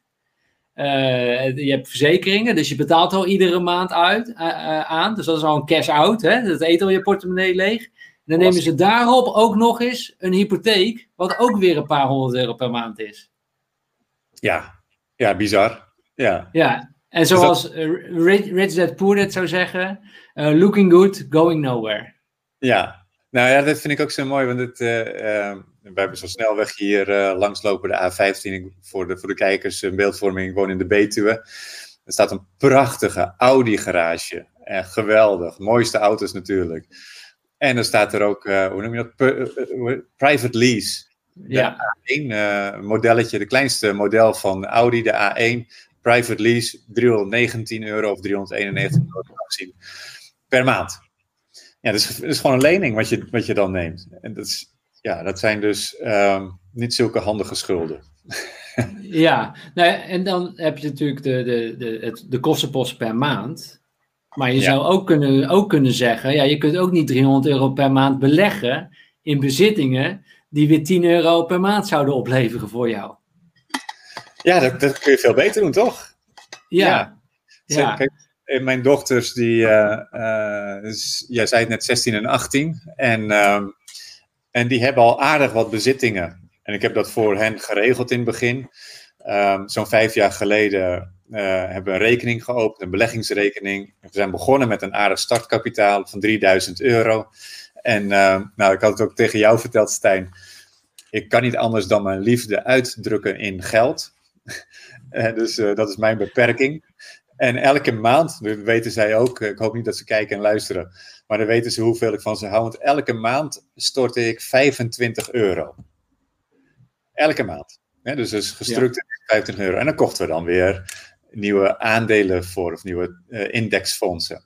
Maar er was op een gegeven moment, was ergens rond 2018 of zo, 2019, uh, kregen zij elke maand kregen ze zo'n 50 à 60 euro aan winstuitkering gestort. Nou, dat is toch fantastisch? Ik vind dat echt. Is dat magisch? Dat is, dat is gewoon passief inkomen. Dat is gewoon passief inkomen. Kunnen, ze daarvan leven, kunnen zij daarvan leven? Nee, natuurlijk niet. Tenminste, ik kan niet van 50 euro per maand leven. Maar Hoeveel keer 50 maand heb je nodig? Kijk, stel eh, je kan van, van, uh, van 2000 euro rondkomen. Nou, deel dan die 2000 euro door 50 en je weet hoeveel vermogen je nodig hebt om dat elke maand al te regelen. Want dat is wat je ziet rechts onderin. Dan zie je dus die, die bezittingen, die leveren geld op, die leveren dus inkomen op. Nou, moet je niet meteen je baan opzeggen. Nee, je moet gewoon je baan houden. En ervoor zorgen dat dat geld binnenkomt. En van dat geld wat binnenkomt, koop je weer opnieuw bezittingen. En dat is hoe, hoe het vermogen van, van mijn twee dochters uh, van 3000 euro toen ja, gegroeid is naar boven de 10k. In een paar jaar tijd met slechts 25 euro per maand. Nou, dat is toch belachelijk? En dan kun je zeggen, ja, de beurzen gaan omhoog en zo en het zit mee. Uh, ja, uh, misschien wel. Maar het zit soms ook tegen. En uh, zoals vorig jaar, rond deze tijd, gingen de beurzen 30% omlaag. Dat zit er ook in. En dus, ja. dus investeren uh, in aandelen, en dat is met, met heel veel dingen natuurlijk zo met investeren, um, of nou crypto is of vastgoed, rendement en risico gaan altijd hand in hand samen. Dus dat is de nou, extra disclaimer dan erbij. Ja, maar het gaat gewoon erom dat, dat 90% van de mensen het niet doet. En de 90% van de mensen zit aan de linkerkant te werken en ze hebben een cashflow als, als de armen en de middelklas. Uh, terwijl je dus eigenlijk heel goed als, al, ben je in loondienst of al, heb je je eigen bedrijf, gewoon ook heel goed je kunt gedragen als een van de rijken. En gewoon stap voor stap met 50 euro, met 100 euro per maand al gewoon bezittingen op te, te bouwen. En daar, daar gaat het nu om, uh, dit, uh, dit punt. En dat is het punt ook. Zoals mijn oudste dochter, die, uh, ja, nu kan ze niet meer werken, omdat de tent dicht is vanwege corona. Maar toen ze werkte, kreeg ze een beetje salaris. Nou, dat ging, gaat echt niet over grote bedragen, want ze zit nog op school, dat is gewoon een bijbaantje. Maar ze heeft geleerd om net van, van, een, goede, van een goede vader, denk ik dan, om dat geld wat ze dan binnenkrijgt te verdelen over potjes. Dus ze had ook al een potje met investeren. En toen zei ze op een gegeven moment van, hey, die bitcoin, dat gaat best wel oké. Um, dus toen had zij van, het, van haar salaris had ze op een aparte rekening gezet, iets van investeren. En dat had ze weer ge, teruggestort in het, uh, op haar bitcoin rekening. Ja, dat zijn natuurlijk leuke dingen. Ja, ja dat, dat is hoe je het uh, mee gaat spelen en laat groeien. En dus ik wil nog één ding over dit plaatje zetten van de, de rijken. Die assets, die vullen dus weer hun portemonnee. En eigenlijk daarvan doen ze de, de fun dingen. Snap je? Ja. Maar eerder niet. Eerder niet. Is het gewoon ja, telkens herinvesteren. Totdat die, die assets, die, die IPB's, die bezittingen voldoende opleveren. En dan kun je steeds meer fundingen gaan doen. En dan heb je steeds meer tijd en vrije tijd. Ja. Um, en, en nog heel even over die auto van Nicole. Kijk, je kunt dus een auto hebben, daar rij je zelf in en de, dat kost per maand geld. Of wat uh, Nicole en ik hebben gedaan. Wij uh, waren op een gegeven moment in het buitenland voor een aantal maanden in Argentinië. Uh, nee, in Spanje. En toen hebben wij gewoon onze auto in Nederland via Snapcar verhuurd. En toen leverde die auto, wat eerst een kostenpost was, leverde opeens geld op iedere, iedere maand. En werden de verzekeringen van betaald. En dat is ook weer zoiets dat een auto kan enerzijds aan de kant van liability staan als kostenpost, maar anderzijds kan het ook opgetoverd worden naar een asset. Ja, mooi. Ja, ja. Jij, jij, jij, hebt iets over het magische punt hè, waar je naartoe wil uh, werken en waar je naartoe hebt ja. gewerkt ook in jouw tijd. Daar wil ik even naar kijken en dan willen we ook meer zien wat heb jij nou gedaan en waar ben je naartoe uh, gegroeid. Pak hem er even mij, bij. Dit is jouw jouw magische punt. Maar laten we even kijken, laten we het zo stap voor stap doorlopen. Ja, ja dit, is, uh, dit is een beetje hoe de meeste mensen uh, leven. He, dus de groene lijn, dat zijn dus je inkomsten. Nou, die, uh, als je begint met een baan, dan begint hij, ergens, begint hij nooit op nul. Je begint altijd met een beetje, een beetje geld. En zoals ik het dan deed toen ik mijn eerste baan had, ik gaf het ook bijna allemaal uit. we zijn goede Nederlanders. we zijn goed opgevoed. We geven niet meer dan onze eh, inkomsten uit.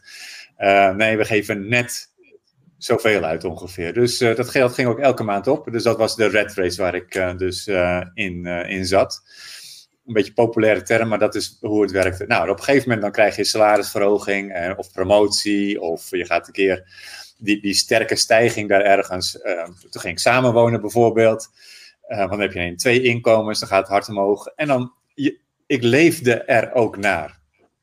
En dus wat ik aan inkomsten, of wat wij toen op dat moment aan inkomsten genereren, dat ging ook elke maand weer op. Ja, het kon.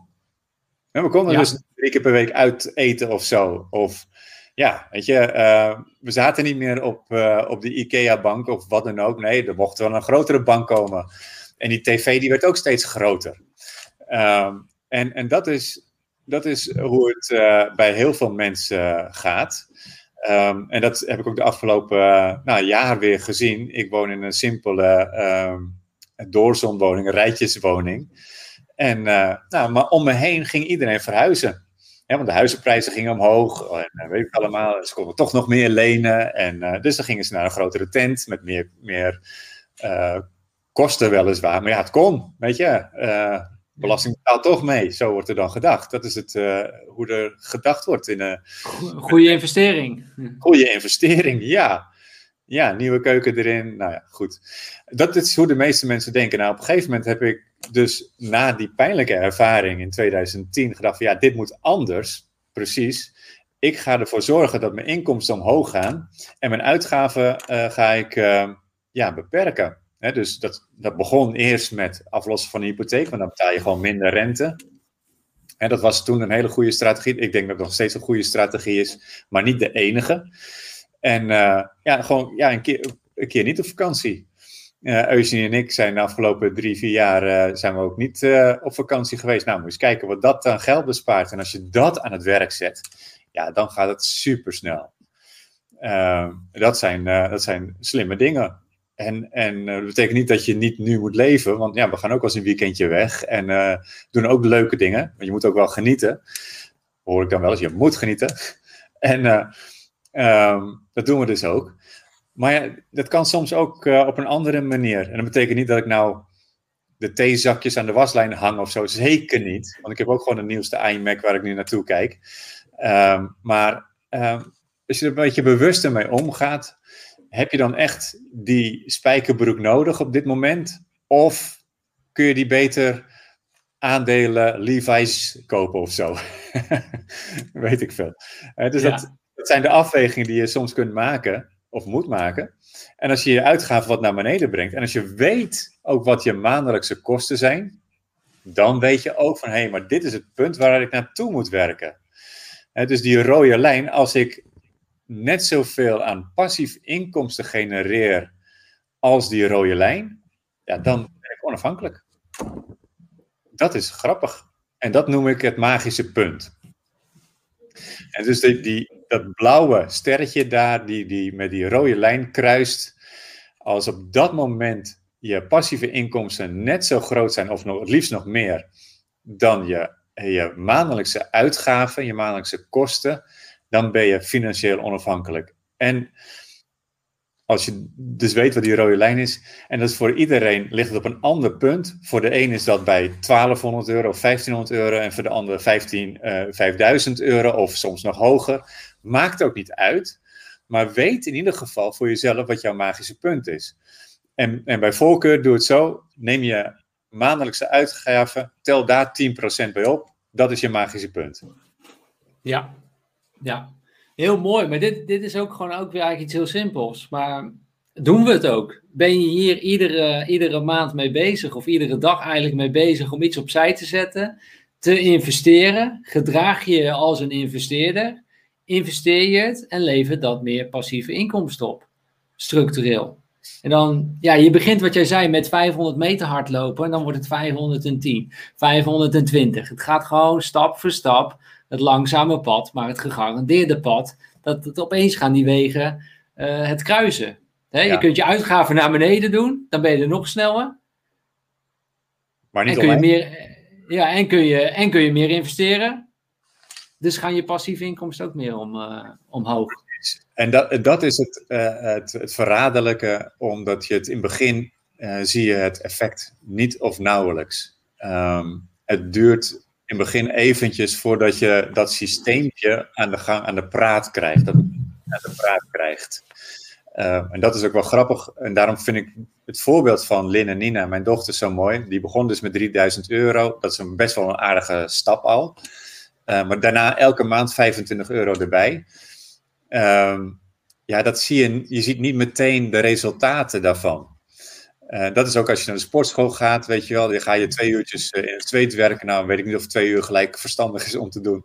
Uh, maar doe je dat een maand lang, dan zie je nog steeds 0,0 resultaat. Na drie maanden ook niet of nauwelijks. Na een jaar misschien een beetje. Maar je gaat het pas zien, je gaat pas echt spieren ontwikkelen na wat langere tijd. En dat is bij dit, dit ook. En ik weet nog goed, dat is alweer dat is een jaar of negen geleden, dat, uh, dat uh, ik zat met Eugenie te praten en toen zei ze van, kom op, we gaan uit eten. En ik vond het ze gelijk, ik vond het een goed idee. En tegelijkertijd zei ik, ja, ik wil wel, maar ik kan nu niet. En toen zei ze tegen mij, ja man, hoezo kan dat nou niet? Moet je kijken, je hebt deze investering, je hebt dat en dat en dat en dat allemaal, al die spaarpotjes gevuld en bla bla bla.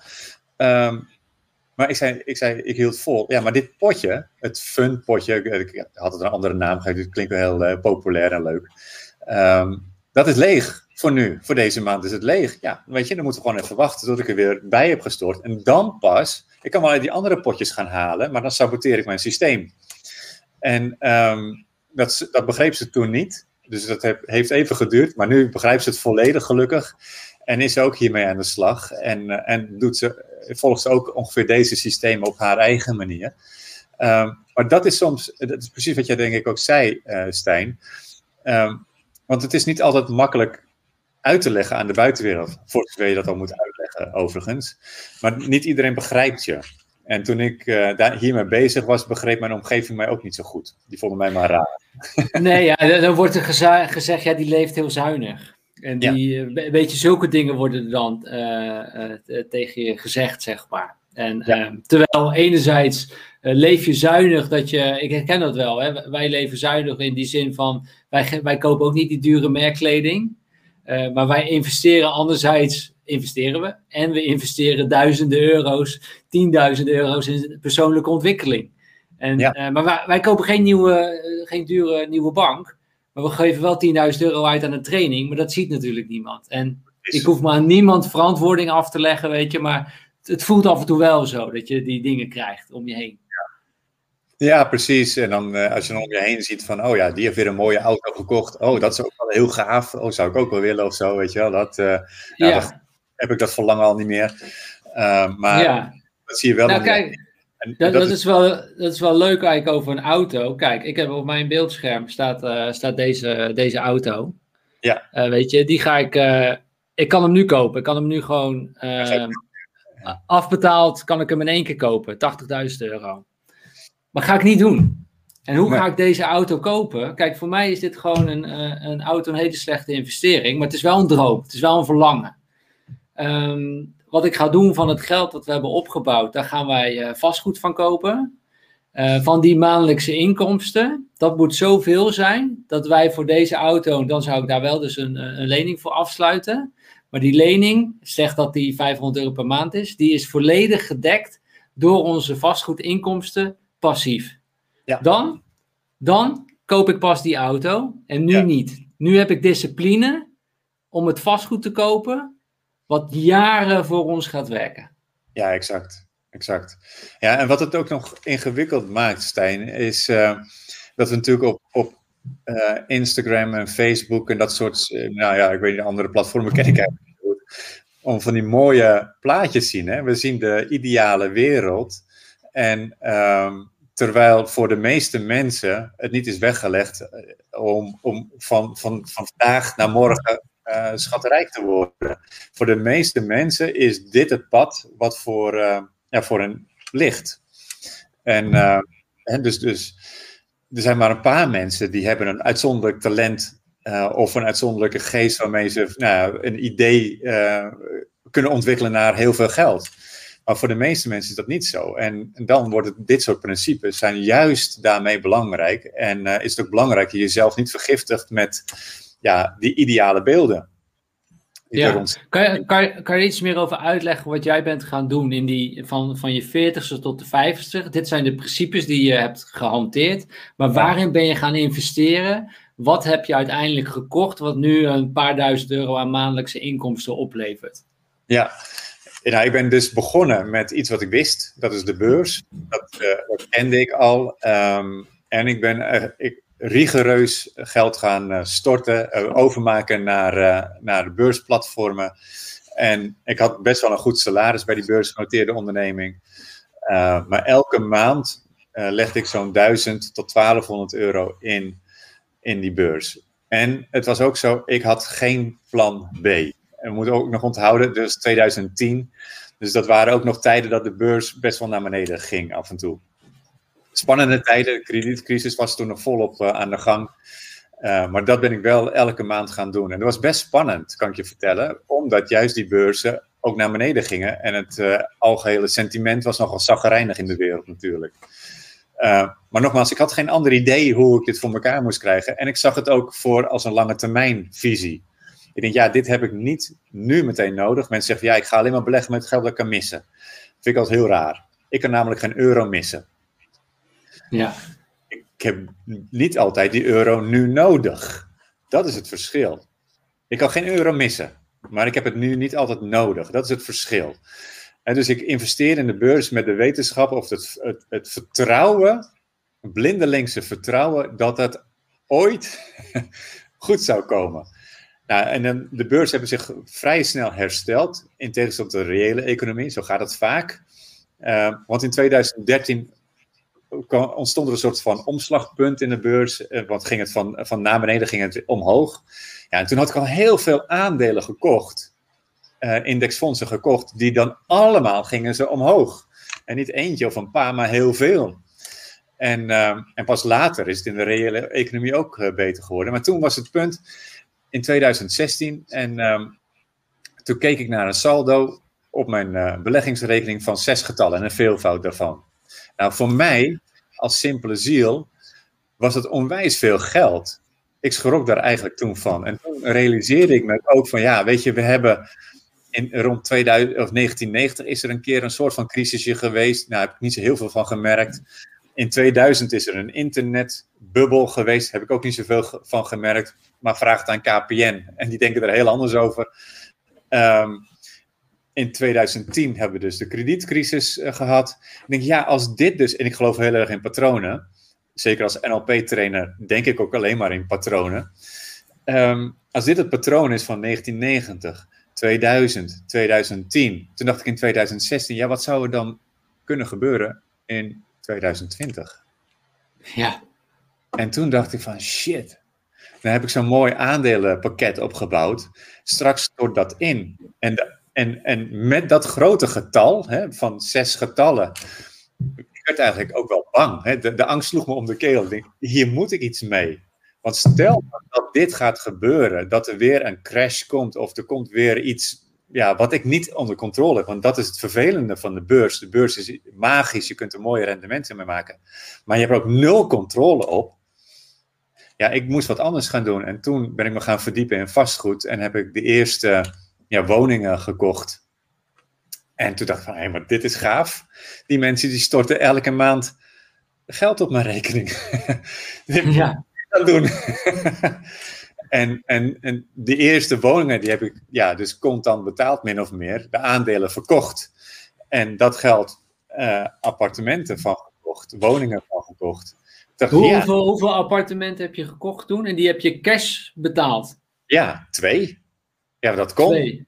Ja, ja. in mijn eigen huis toen. Wat, wat, voor waarde hadden die appartementen? Ja, ik durf het niet te zeggen. maar ik ga het toch doen. Uh, het eerste appartement wat ik kocht, uh, dat, dat, kocht ik voor 88.000 euro. Ja. ja, nu is het bizar. Toen was het veel geld. Uh, ja. En uh, en de tweede heb ik voor volgens mij 92.000 gekocht. Maar daar zat ook een mooiere keuken in. ja. En, maar nou, nu... en, waar heb je die gekocht? Waar, waar staan die appartementen? Nijmegen. Ah, in Nijmegen. Ja. dat was wel grappig, want de eerste appartement, ik heb die gewoon gevonden op, via Funda. En uh, nou, afspraak gemaakt met de makelaar, toegereden en uh, nou, bezichtiging gedaan. En ik zei, nou weet je, ik wil, ik wil het wel hebben. Echt spannend was het. Want uh, ja, ik weet wel hoe het werkt, een huis kopen, maar een huis kopen voor de verhuur, mega spannend. Uh, maar wel gedaan. En, en, maar toen zag ik dat twee huisnummers verderop, stond er ook een woning te kopen. Die heb ik helemaal niet gezien op Funda. En later bleek, die stond ook niet op Funda. Dus ik wel aangebeld. Ik zeg van, nou, uh, uh, staat, staat het nog te koop? En nou, in gesprek gegaan. En, en die toen tegelijkertijd meegekocht. Dus dat was wel heel tof. Dan heb je eigenlijk één blokje van woningen, twee, of een blokje van, ja, een soort van flatachtige situatie, twee woningen. Ja, dat is natuurlijk mega stoer. Want ja, ik had wel eens van Monopoly gehoord. Maar ik denk van ja, nu ben ik het zo soort van aan het doen. ja. Maar ja, ik was ook wel uitgespeeld met mijn Monopoly op dat moment. Want ik had twee huizen gekocht en verder, ja, vermogen was naar nul. Je denkt, ja, hoe ga je nou verder? En, hoe ging je verder? Ja, toen heb ik dus geleerd dat je dus um, ook voor, voor vastgoed, voor de verhuur, geld kunt lenen. En ja, ik heb wel geleerd van mijn ouders over, ja, leningen, dat is slecht, dat moet je niet doen. En ja, ik weet het van mijn eigen hypotheek, dat is niet zo slim. Um, maar toen leerde ik, en toen heeft iemand mij dat ook uitgelegd hoe dat zit. Uh, als je nou een lening neemt die, waarmee je een bezitting koopt die geld oplevert, ja, dan heb je geen, geen hij noemde dat een, je hebt slechte lening en dit is dan een goede lening. Want deze lening die genereert meer cashflow, meer inkomsten dan dat die kost. En, en dan is het geen, um, ja, dan, dan gaat, die, gaat het dus, dat, dat ratje gaat dus voor jou werken. En dus dan, toen had ik nee, drie huizen en vier huizen. En nou, zo is het uitgegroeid naar 11 units op dit moment. En dus nog steeds niet helemaal fantastisch of zo. Uh, althans, weet je, um, er is een verschil tussen financieel onafhankelijk en financieel vrij. Ik ben financieel onafhankelijk. Ja. Uh, en, en, wat, wat, waar ligt bij jou dat magische punt van passief inkomen of uitgaven ongeveer? Hoeveel, we hebben het over een paar duizend euro per, per maand, of hoe, hoe moet ik dat zien? Ja, bij mij, ik heb een vrij simpele levensstijl. Als je in een rijtjeshuis woont en uh, nou ja, niet al te gekke dingen doet. Tenminste, ja, dus, dus bescheiden bent met telefoons. Uh, ik liet het je net ook zien, hè? dit is mijn telefoon. Voor ja. de goede En, uh, en het is dus een heel klein abonnementje en meer niet. Nou, zo, ik leef niet heel super sober of zo, maar ja, gewoon simpel. Dus mijn magische punt ligt ergens op de 22, 2300 euro. En de inkomsten die ik nu genereer uit, uh, uit die appartementen ligt daar ver boven. Ja, dus uh, daarmee uh, heb ik ook die 10% bovenop mijn inkomsten als het ware veiliggesteld. En, ja. ja, en, en ik vind het goed om dat, dat mensen onthouden dat het grote, het meeste werk gedaan is toen ik gewoon simpelweg een baan had. Maar door simpelweg een geldsysteem te creëren, wat, uh, wat ik later ook ontdekte, wat heel veel mensen dus doen. Het is niet heel, uh, geen rocket science, maar het is wel, ja, uh, goed omgaan met je geld, slim omgaan met je geld en tijdelijk even iets, misschien iets bescheidener leven, maar daarna gaat het voor jou werken en kun je in feite doen wat je wil en heb je ook vrijheid en meer tijd. Ja. Um, maar je, je laat dit plaatje niet voor niks zien, want um, dus ik heb daar een vastgoedportefeuille opgebouwd. En uh, er dus een aantal woningen, die zitten dus links onderin uh, in die balance sheet bij de, aan, de, aan de rich uh, kant. En, en ik heb dus ook nog hypotheken. Maar die hypotheken die worden dus nu ja, betaald door mijn huurders. En de aflossing ook nog eens. Dus dat is natuurlijk, ja, als je erover nadenkt, is iets magisch. Hè? Dat zij mijn hypotheken aan het aflossen zijn. Dat ja. Is... Ik vind het wel mooi. We laten ook een aantal vragen van kijkers uh, gaan doen. Hè? Sander die zegt ook uh, bizar hè. Uh, 88.000 euro toen ja. voor een appartement. Dat is maar vijf jaar geleden. Of wanneer had je het toen gekocht? 2016 hè? Nee, 2017 toen greep de angst een beetje om de keel. en 2017 ja. Heb ik de eerste twee gekocht. En inderdaad, wat Sander zegt, het is echt bizar. Ja. Uh, toen, uh, ja, dat, die woning. En het is gewoon een hartstikke leuke woning. Voor slechts 88.000 euro kon, uh, kon ja. kopen. Nu. Ja, maar goed, jij, jij hebt je toen wel. Je hebt je toen wel financieel voorbereid. Je bent het toen wel gaan doen. Weet je, ja. wat de andere mensen niet hebben gedaan. Dus dat is ook weer klasse. Ehm, en ik snap ook wel deze reactie. En dat is denk ik ook goed om het te, te bespreken. Van hey, hoe, hoe reëel is nu dat langzamere pad nog uh, op dit moment. Hè? Want iemand zegt dus, uh, leuk idee, uh, dat vastgoed, hè? maar dat werkt nu toch niet meer. Huizenprijs haast onbetaalbaar, lees irreële prijs. En vele kapers op de kust. Hoe, hoe kijk jij daarna? He heeft het inderdaad nog zin om tien jaar lang te gaan investeren in indexfondsen in de beurs en zou je daarmee naar een vastgoedportefeuille kunnen, kunnen ja. groeien? Ja, ik vind het een hele goede vraag ook. En ik krijg hem ook vaak uh, gesteld. Want als je nu kijkt, die, die woningen die ik toen gekocht heb, uh, vier, vijf jaar geleden.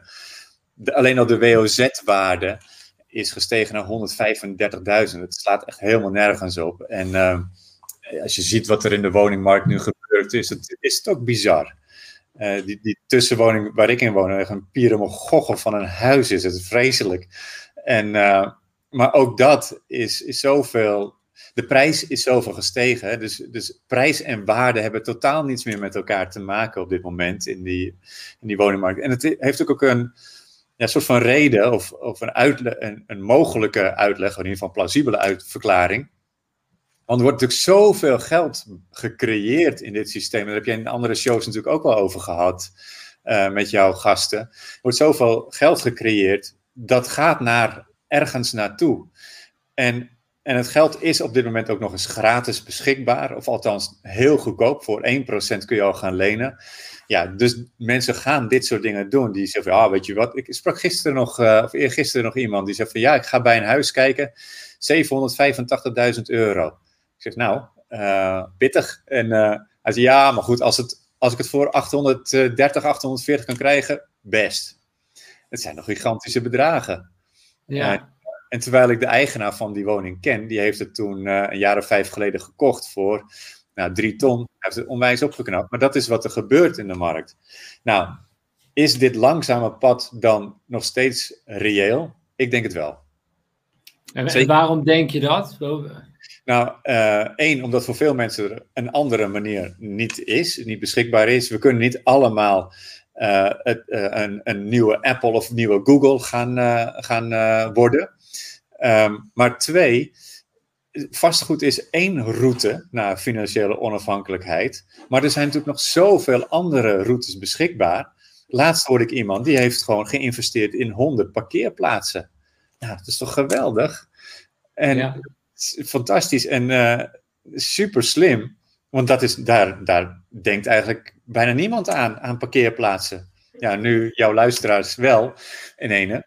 Maar ja, een parkeerplaats die koop je voor, ik weet niet, 10, 15.000. Ik heb geen idee eigenlijk. Ja, hangt vanaf welke stad natuurlijk en hoeveel vraag er naar is. Dus ze, ze, gaan ook voor 40.000 of meer over de kop. Ja. Um, ja. Nederland is vrij aan de prijs, uh, of vrij duur op dit moment. Laten we zeggen, het is hoog ten opzichte van waar we, waar we vandaan kwamen.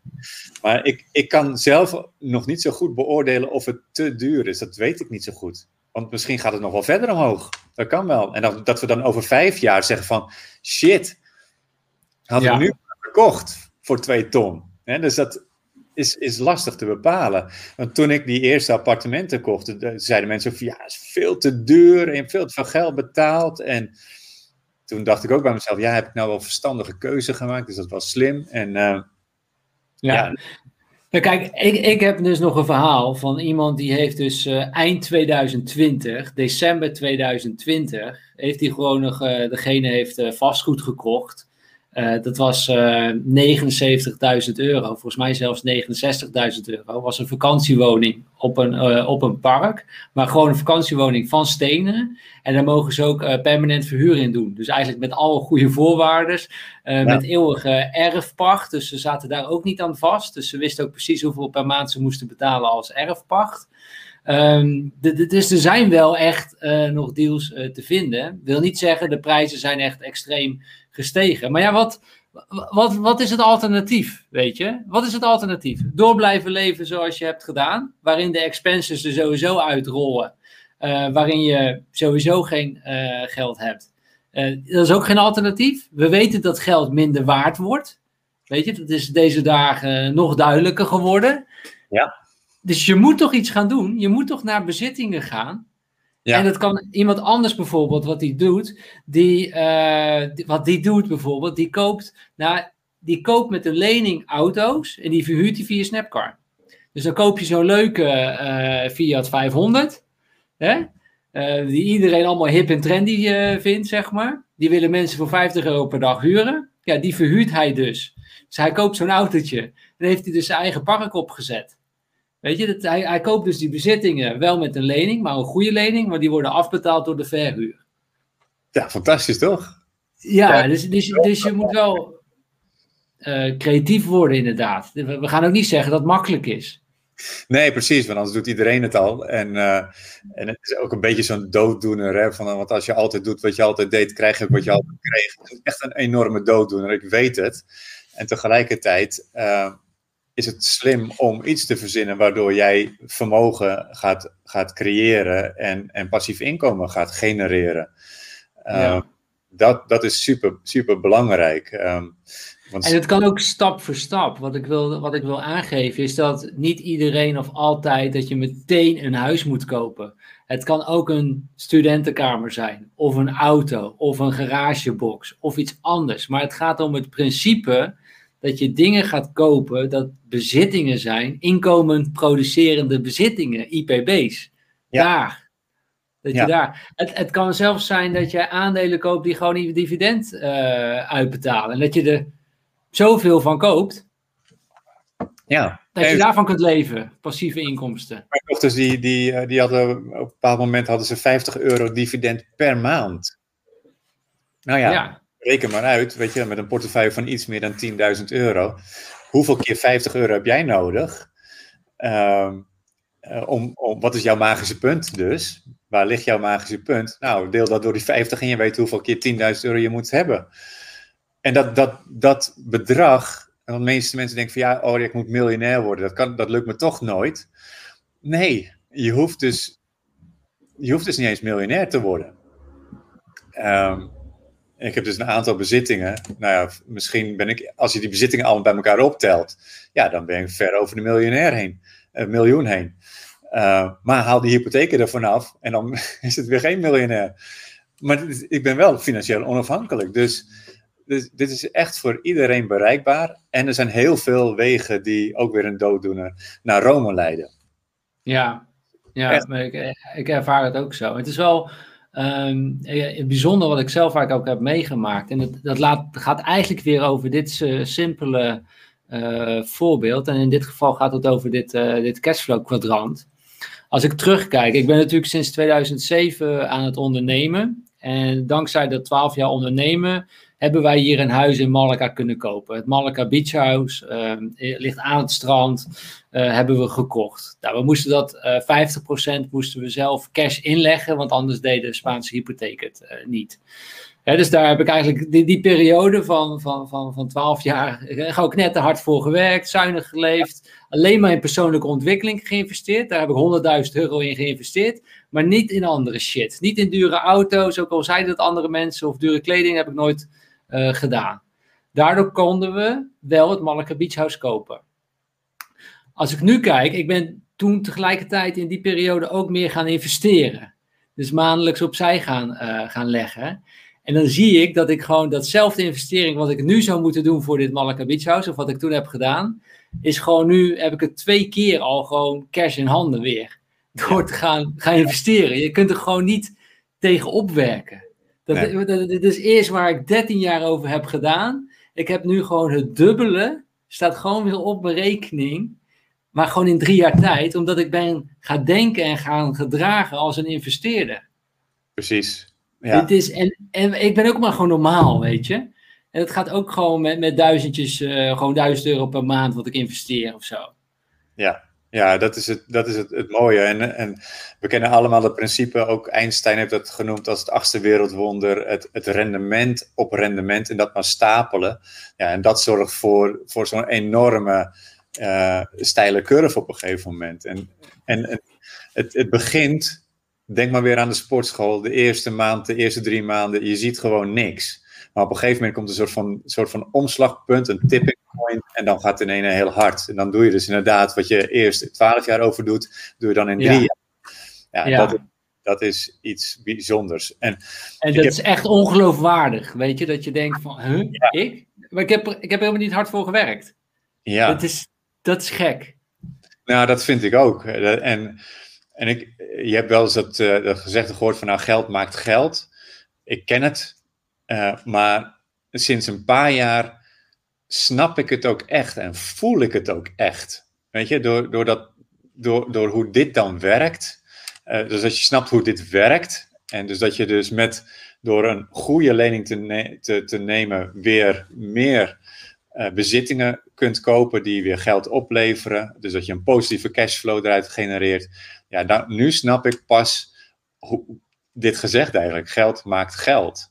Ja.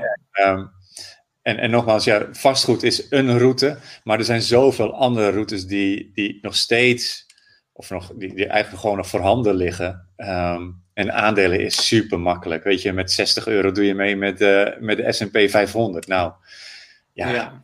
Paar drukken ja, op de. Je hebt een rekening geopend en, uh, en, en het gaat vanzelf.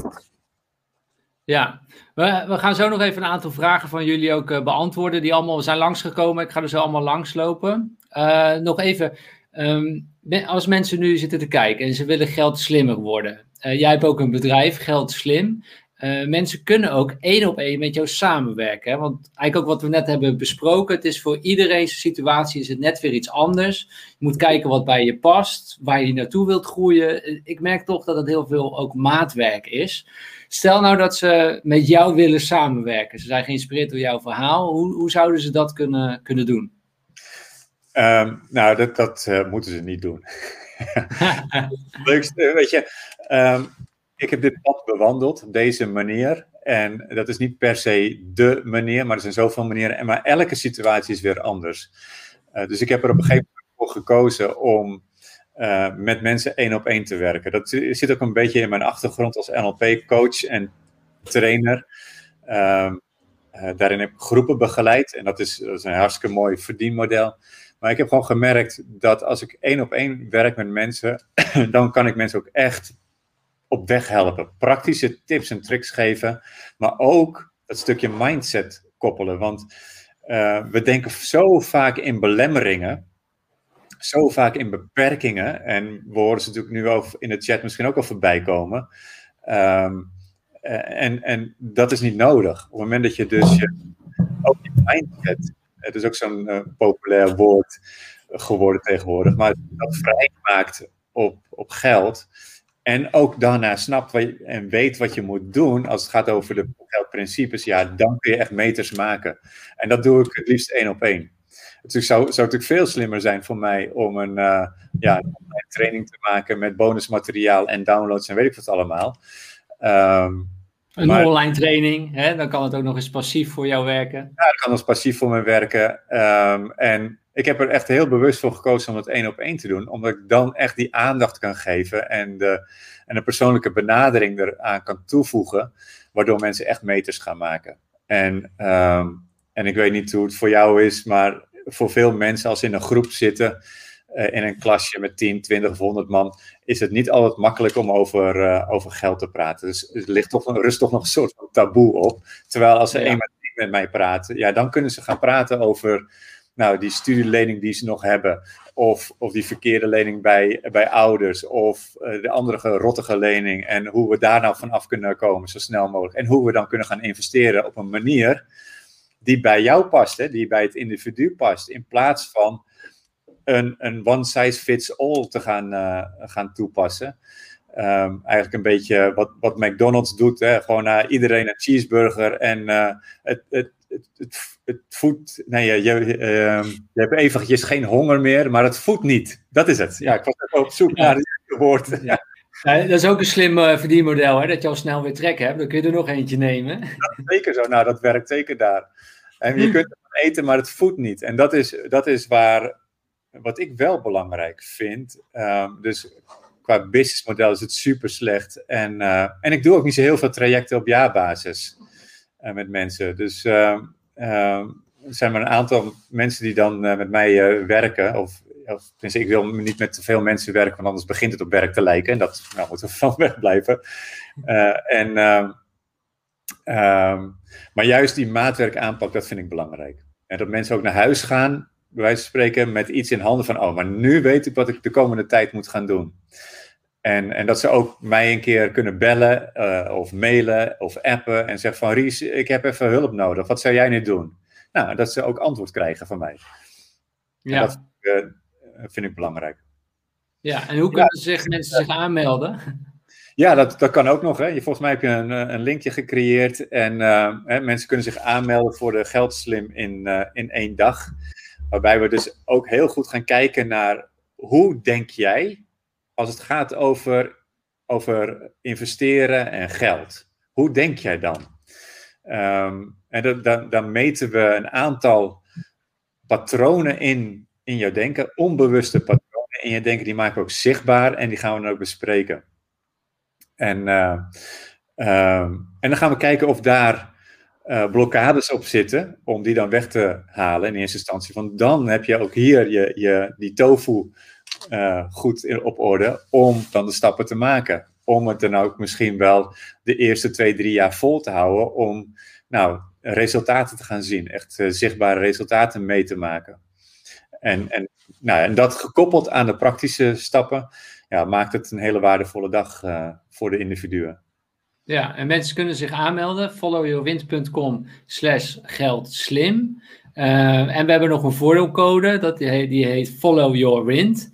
Um, dan krijgen ze ook nog voordeel. Kun je uitleggen wat uh, de investering is en welk voordeel ze krijgen? En ik pak de website er ook even bij.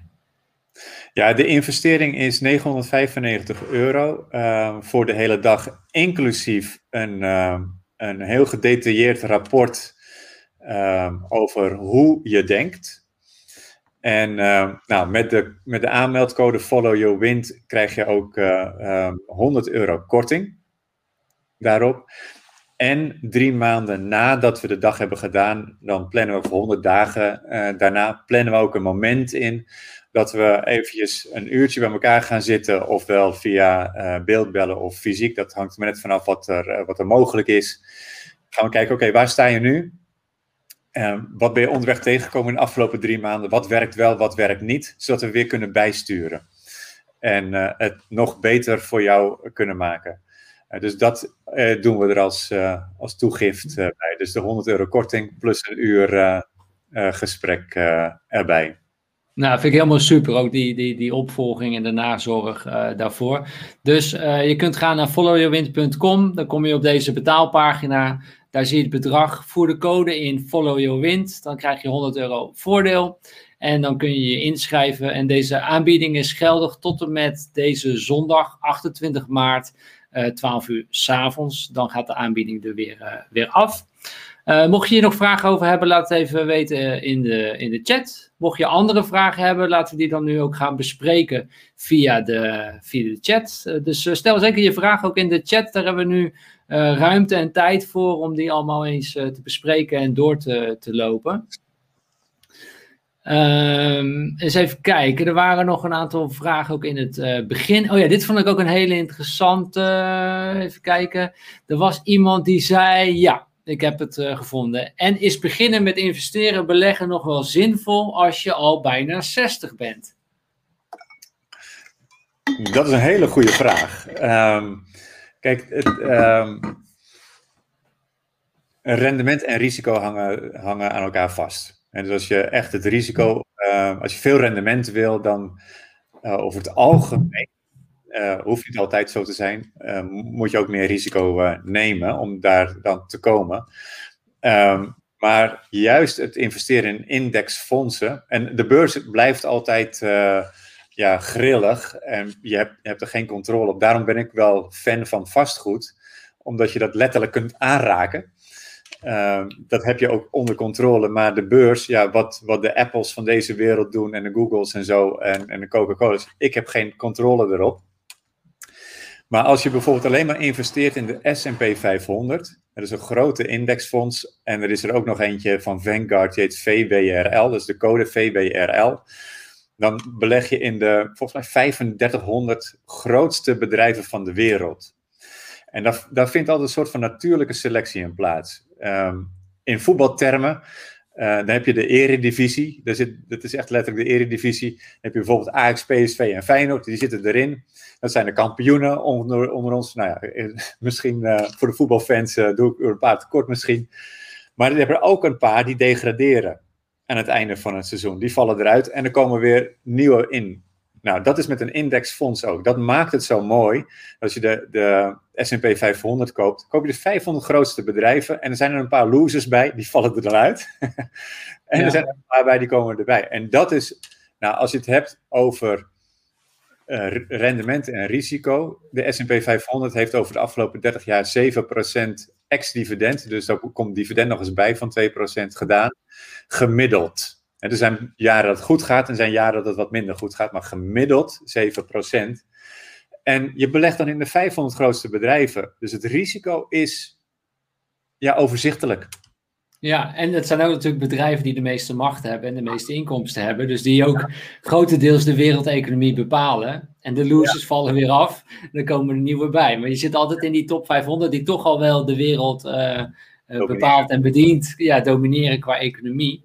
Doe jij dit trouwens periodiek beleggen? Dus ook al gaat de koers naar beneden, dan koop je bij. Iedere maand een vast bedrag. Gaat die omhoog, koop je ook bij. Is dat ook de strategie? Niet alles in één keer? Ja, uh, er zijn verschillende strategieën voor. De alles in één keer methode, uh, heb ik wel eens gelezen, schijnt het beste op te leveren op lange termijn, maar het blijft ook wel weer risicovol. Want wanneer stap je nu in? En ik heb er ooit een blog over geschreven, die kun je ook vinden op mijn pagina geldslim.nl/slash blog. Uh, elke beslissing is een vergissing. Ehm, elke beslissing is een vergissing. Want stel nou, het aandeel staat nu op 100 en ik koop er 10 voor, 10 aandelen. En het aandeel gaat uh, morgen naar 150. Het zou mooi zijn, toch? Dan is die beslissing die ik vandaag heb genomen een verkeerde beslissing. Want ik had er beter 20 kunnen kopen. Um, gaat het aandeel van 100 naar, naar 70 of naar 50, dan is het ook een verkeerde beslissing geweest. Dus wat je ook doet, het is altijd een verkeerde beslissing. Maar ja, we kunnen alleen maar dat terugkijken met de achteruitkijkspiegel. En, uh, en dan beoordelen, onze keuzes beoordelen. Maar we kunnen niet vooruitkijken. En dat is misschien ook wel belangrijk om aan te geven. We kunnen niets voorspellen. Um, ik kan niet zeggen van nou, de beurs gaat die kant op of gaat die kant op. Um, vastgoed gaat nog jaren omhoog of het stort in. Ik heb geen idee. En, en mensen die pretenderen wel een idee te hebben, ja, die moet je wantrouwen. en, ja. Die hebben een verborgen agenda misschien wel. Um, ja. Dus... Nou, ik, heb wel, ik heb wel een idee over hoeveel de euro waard is over tien jaar. Ja, daar heb ik ook wel een verwachting over, ja. Maar dat is ook wat de overheid uitspreekt. 2%, minimaal 2% of 2% inflatie per jaar. Uh, en daar kunnen we een hele discussie over hebben of dat veel of, uh, of het niet veel meer is. Maar daar zeker, dat zeker te weten. En dat kun je ook wel terugzien in de geschiedenis. Dus je, je moet iets gaan doen. Ja, je moet uh, wat, wat dus wellicht ook wel interessant Ja, vertel. Dus investeren en beleggen is bij wijze van spreken op elke willekeurige leeftijd goed. Maar op het moment dat je 60 bent, ehm, dan, dan nou, misschien ben je al gepensioneerd of, of ben je al minder aan het werken of je denkt aan stoppen met werken op een gegeven moment. Dus daar moet je wel rekening mee houden. Dus dat je niet alles nu gaat investeren, want ja, je wil niet meemaken dat er dan, weer, dat er dan toevallig een crisis komt um, en jij hebt je geld nodig. Dus dat, dat is wel een afweging die je moet maken. En nou, dus, dus ook hier, dit is een hele mooie vraag, want dat is precies wat wij in die geldslim in één dag ook bespreken. We kijken naar je leeftijd, we kijken naar je horizon, we kijken naar je inkomsten, je uitgaven, bla bla bla. Dus dat, dat nemen we allemaal mee. En uh, dus er is nooit een uh, standaard antwoord uh, ja, voor je. Exact, ik denk dat die horizon belangrijk. Uiteindelijk beleggen we natuurlijk iets voor om, om je wensen en je verlangens in vervulling te laten gaan. Ja. Het gaat eigenlijk helemaal niet om het geld. Het geld is gewoon maar een middel, maar het gaat om dat doel wat je hebt en wat je nog wil doen in het leven en op wat voor tijdsperiode. En wellicht heeft deze 60-jarige heeft, uh, misschien wel een huis en uh, zit er misschien wel overwaarde op. En heeft hij dat nooit gezien dat hij dat uh, kan, kan nemen. En dat, dat je daar dus heel makkelijk eigenlijk vastgoed weer door kan kopen. En dus dat, daar hangt het ook allemaal mee, mee samen. Ja. Um, iemand vroeg nog ook over jouw eigen vastgoed. Uh, dat, dat dekt dus jouw uh, passieve, uh, of jouw, jouw, jouw uitgaven plus 10%, zelfs veel meer. En dat is dus na aftrek van, van kosten, reserveringen voor onderhoud en Dat is echt het netto wat echt overblijft. Dat dekt jouw uitgaven. Ja, ja, dus alles is betaald. Alle belastingen zijn betaald, alle verzekeringen zijn betaald. Voor een paar huizen betaal ik ook uh, gas, water, elektra en internet. Dat is allemaal betaald. En er is een reservering gedaan voor, uh, voor onderhoud, inderdaad. Ja, en de hypotheek is betaald. Dan heb je natuurlijk het voordeel, bij sommige huizen zit geen hypotheek. Dus dat is ja. meteen een hele hoge cashflow wat je meteen al uh, hebt. Ja, klopt. En sommige, en sommige huizen die worden, worden afbetaald. Precies. Um, ja, helder. Eens even kijken naar vragen. Uh, ik zag ook mensen zeiden ook, ja, je kunt ook uh, kijken naar het buitenland voor vastgoed. In Italië schijnt het schijnt ook nog goed mogelijk te zijn. Uh, niet in Toscane, maar in andere gebieden. Dus ja. ook interessant. oh ja, Dirk. Dirk vraagt zich af, ehm, wat denk je Richard van de 5% methode en steeds herbeleggen? Ik weet niet exact wat de 5% methode is. Weet jij dat? Is dat een standaard iets? Nee, ik weet ook niet, maar uh, uh, het steeds herbeleggen, dat is in feite wat, wat de Rich Dad in dat uh, plaatje liet zien, of laat zien. Um, dus die bezittingen die leveren inkomsten op. Nou, daar kun je een aantal dingen van doen. Je kunt van die inkomsten gaan leven, wat ik deels natuurlijk ook doe. Maar je kunt ook die inkomsten weer gebruiken om nieuwe bezittingen te kopen. En um, een strategie die sommige mensen hanteren, en misschien is dit wat Dirk bedoelt, is dat ze nadat ze een bepaald rendement hebben gehaald, dat ze dan een deel verkopen en weer opnieuw beginnen met uh, stapsgewijs een periodiek beleggen of investeren. Maar ik weet niet of dat wat Dirk bedoelt. Uh, maar het herbeleggen of het her, opnieuw investeren is zeker een hele slimme aanpak. Want dan, ja, dat is eigenlijk het machientje wat je op, uh, op weg wilt, uh, op gang wilt brengen. Dat is wat ik ook ja. gedaan heb met die eerst met aandelen, daarna met de woningen. Het geld wat daaruit kwam, ja, ik hoefde er niet van te leven. Dat heb ik opgespaard tot uh, weer een, een, een, vermogen beschikbaar was om een volgende woning uh, mee te kopen. Ja, ja. ja, en ik denk 5% methode, misschien is 5% uh, van je inkomen opzij leggen en dat beleggen en dan weer herbeleggen. Bij 5% verkopen en terug herbeleggen om zeker de winsten te pakken. Ah, dus je aandelen stijgen met 5%. Ah, uh, winst pakken en dan herbeleggen. Ja, oh ja, ja. nou dat, dat is zeker een goede methode. Ik zou eerder zeggen van nou geef het iets meer de tijd, maar dat is persoonlijk. Geef het iets meer de tijd om uh, te renderen, want op het moment dat iets met 5% stijgt, dan zit het misschien wel al in een goede flow en kan het ook wel doorstijgen naar 10 of 15. Dus ik zou eerder zeggen van nou, um, als je deze methode wil hanteren, want je, je, je topt in feite je, je winsten af doe dat dan rond de 20%. Maar ik vind het wel een, uh, een slimme methode. Dus om, om periodiek te investeren en dan te kijken van nou, bij een rendement van 20%, dan liquideer ik alles of een deel. En dat ga ik weer opnieuw uh, investeren. Dan heb je in ieder geval een deel van je winst uh, verzilverd. Dus dat is zeker een goede methode om ja. in ieder geval ook dalingen te, ja, op te vangen. Ja, wat, wat, ik, uh, wat uh, uh, Dirk volgens mij doet is 5%. Als je 5% winst hebt, dan pakt hij de winsten uit.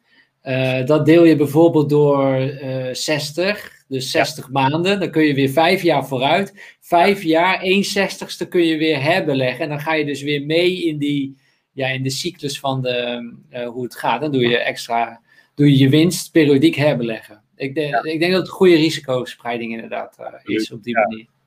En ik ja. zou die 60 jaar iets verkorten, uh, 60 jaar, 60 maanden iets verkorten naar, uh, naar 30 maanden, omdat de beurs op de laatste 10 jaar best wel veel beweging heeft gemaakt.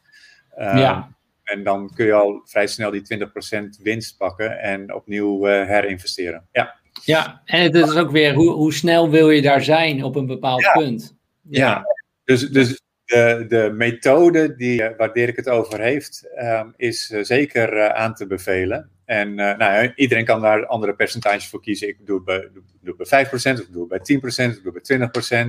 Um, ik hak het dan in 60 stukjes, of ik hak het in 30 stukjes, of wat dan ook. Ja. Ja, ja en dat is wel een goed punt. Dat zegt iemand nog. Uh, Leon die zegt het ook van. Ja, je moet wel even opletten. Veel kopen en verkopen is ook weer veel transactiekosten be betalen. Ja. Uh, goed punt, Leon. Dat, ik denk dat je dat heel goed door moet hebben en goed door moet berekenen. En daarom het is heel specifiek dit, weet je. Waar ga je het doen? In welk aandeel? Of is het in crypto? Het, ja. behelst veel meer. Maar de gedachte om winst te pakken, periodiek her te beleggen, goede gedachte. Dat, ja, uh, ja goede risicospreiding. Um, even kijken. Iemand was nog naar, nieuwsgierig naar uh, Matthea. Die vraag, ik heb wel een vraag. Uh, Richard vertelde over de beleggingen voor zijn dochters. Waar doet hij dat? Kan dat ook via de Giro? Dus jij, jij belegt voor je dochters zonder dat ze dat eigenlijk weten, volgens mij. Ja, inmiddels uh, goed op de hoogte en vragen ze, vragen ze ook regelmatig: uh, hoe, hoe staat het ervoor, pap? mooi, mooi. Eigen Bitcoin rekening en ze weten uh, dat ze daar moeten inleggen. En nou, een beetje vasthouden, buy and hold strategie, want zij hebben de tijd voor zich liggen. Um, voor mijn dochters beleg ik inderdaad bij de Giro. En een jaar of vijf geleden kon dat nog, kon ik voor hen een rekening openen terwijl ze minderjarig waren. Later, uh, met alle regelgeving die Brussel heeft opgelegd, um, mag dat niet meer. Moeten ze eerst meerderjarig zijn. Maar mag je als, als ouder mag je wel een extra rekening bij de Giro openen. Uh, dus je mag wel een tweede of een derde rekening openen bij de Giro, maar wel op jouw eigen naam. Want anders ga je zegt de Giro, zeggen de regeltjes bij de, uh, bij, uh, bij de financiële instellingen of regelgeving, zeggen van ja, je gaat eigenlijk handelen op naam van iemand anders. En, uh, want er hangt je, je BSN-nummer hangt er, dus dat vinden ze dan wat minder sympathiek. En, en, en dus moeten kinderen eerst meerderjarig zijn bij de Giro, maar ook bij andere beleggingsplatforms, voordat je daar een rekening kunt openen. Maar ik had het geluk dat ik nog voor die regelgeving een rekening kon openen op hun naam. Ja. Uh, Karen die vraagt zich nog af, wat als je start met ETF's uh, eh, maan en maandelijks inleggen voor je kinderen en ook eenmalig een startbedrag wilt storten. Kun je dat bedrag dan het beste in één keer storten of ook gespreid? Nou ja, dat, als je het zeker voor je, als je kinderen doet, die hebben, die hebben echt nog een flinke tijd voor zich liggen. En dan kun je best wel gelijk al met een, een startbedrag, of met, een uh, beginbedrag beginnen. Dus bijvoorbeeld 1000 euro, 2000 euro, net wat, wat voor jou uh, een klein bedrag is. Um, en daarna periodiek toevoegen. Dat is wat ik ook gedaan heb. Ik begon met 3000 euro voor Lin en Nina allebei. En toen maandelijks 25 euro erbij.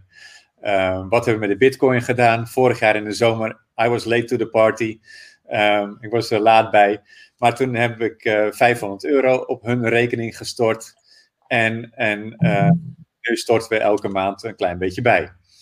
En dus, dus dat is op zich wel goed om te doen. Als je nu 60 bent en je stort 10.000 of 20.000 euro in die rekening, is dat best wel risicovol, omdat ik niet weet waar die beurs morgen naartoe gaat. Voor mijn kinderen maakt het niet zoveel uit, omdat die de tijd nog voor zich hebben. Maar als ik 60 ben, ja, dan kan ik wel eens een verkeerde beslissing genomen hebben. Kan ook een hele goede beslissing zijn overigens. Dus dat is altijd... Achteraf. Hoe belangrijk is het om vroeg te beginnen?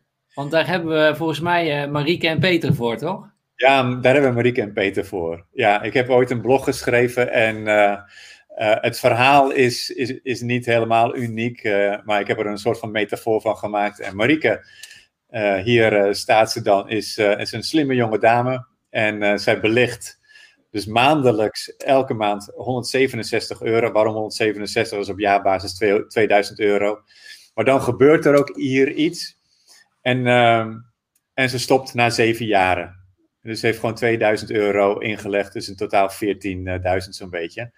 We gaan even uit van het fictieve rendement van 10%. Maar ja, we kennen Peter natuurlijk als een onwijs slimme gast. Die begint op zijn 25ste. Maar waarom is hij slim?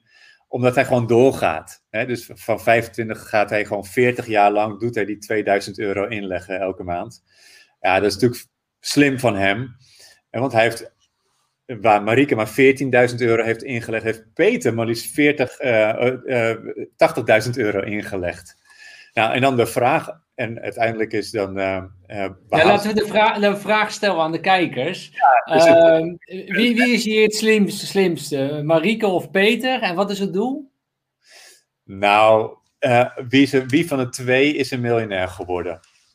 Oh ja, la, laat het even weten in de chat. Wie van de twee is dus uh, miljonair geworden? Marieke, die op 18-jarige leeftijd is begonnen en die heeft zeven jaar iedere maand wat ingelegd. 2000 euro per jaar. Uh, Peter, die is op zijn 25ste begonnen. Die heeft dat 40 jaar lang gedaan. Ehm, ja, en die heeft dus uiteindelijk ook 80.000 euro ingelegd.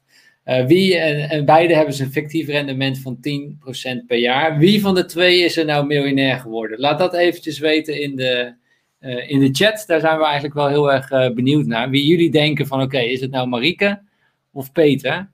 Wie is het ehm, geworden? Laat dat even weten in de, ja. in de chat.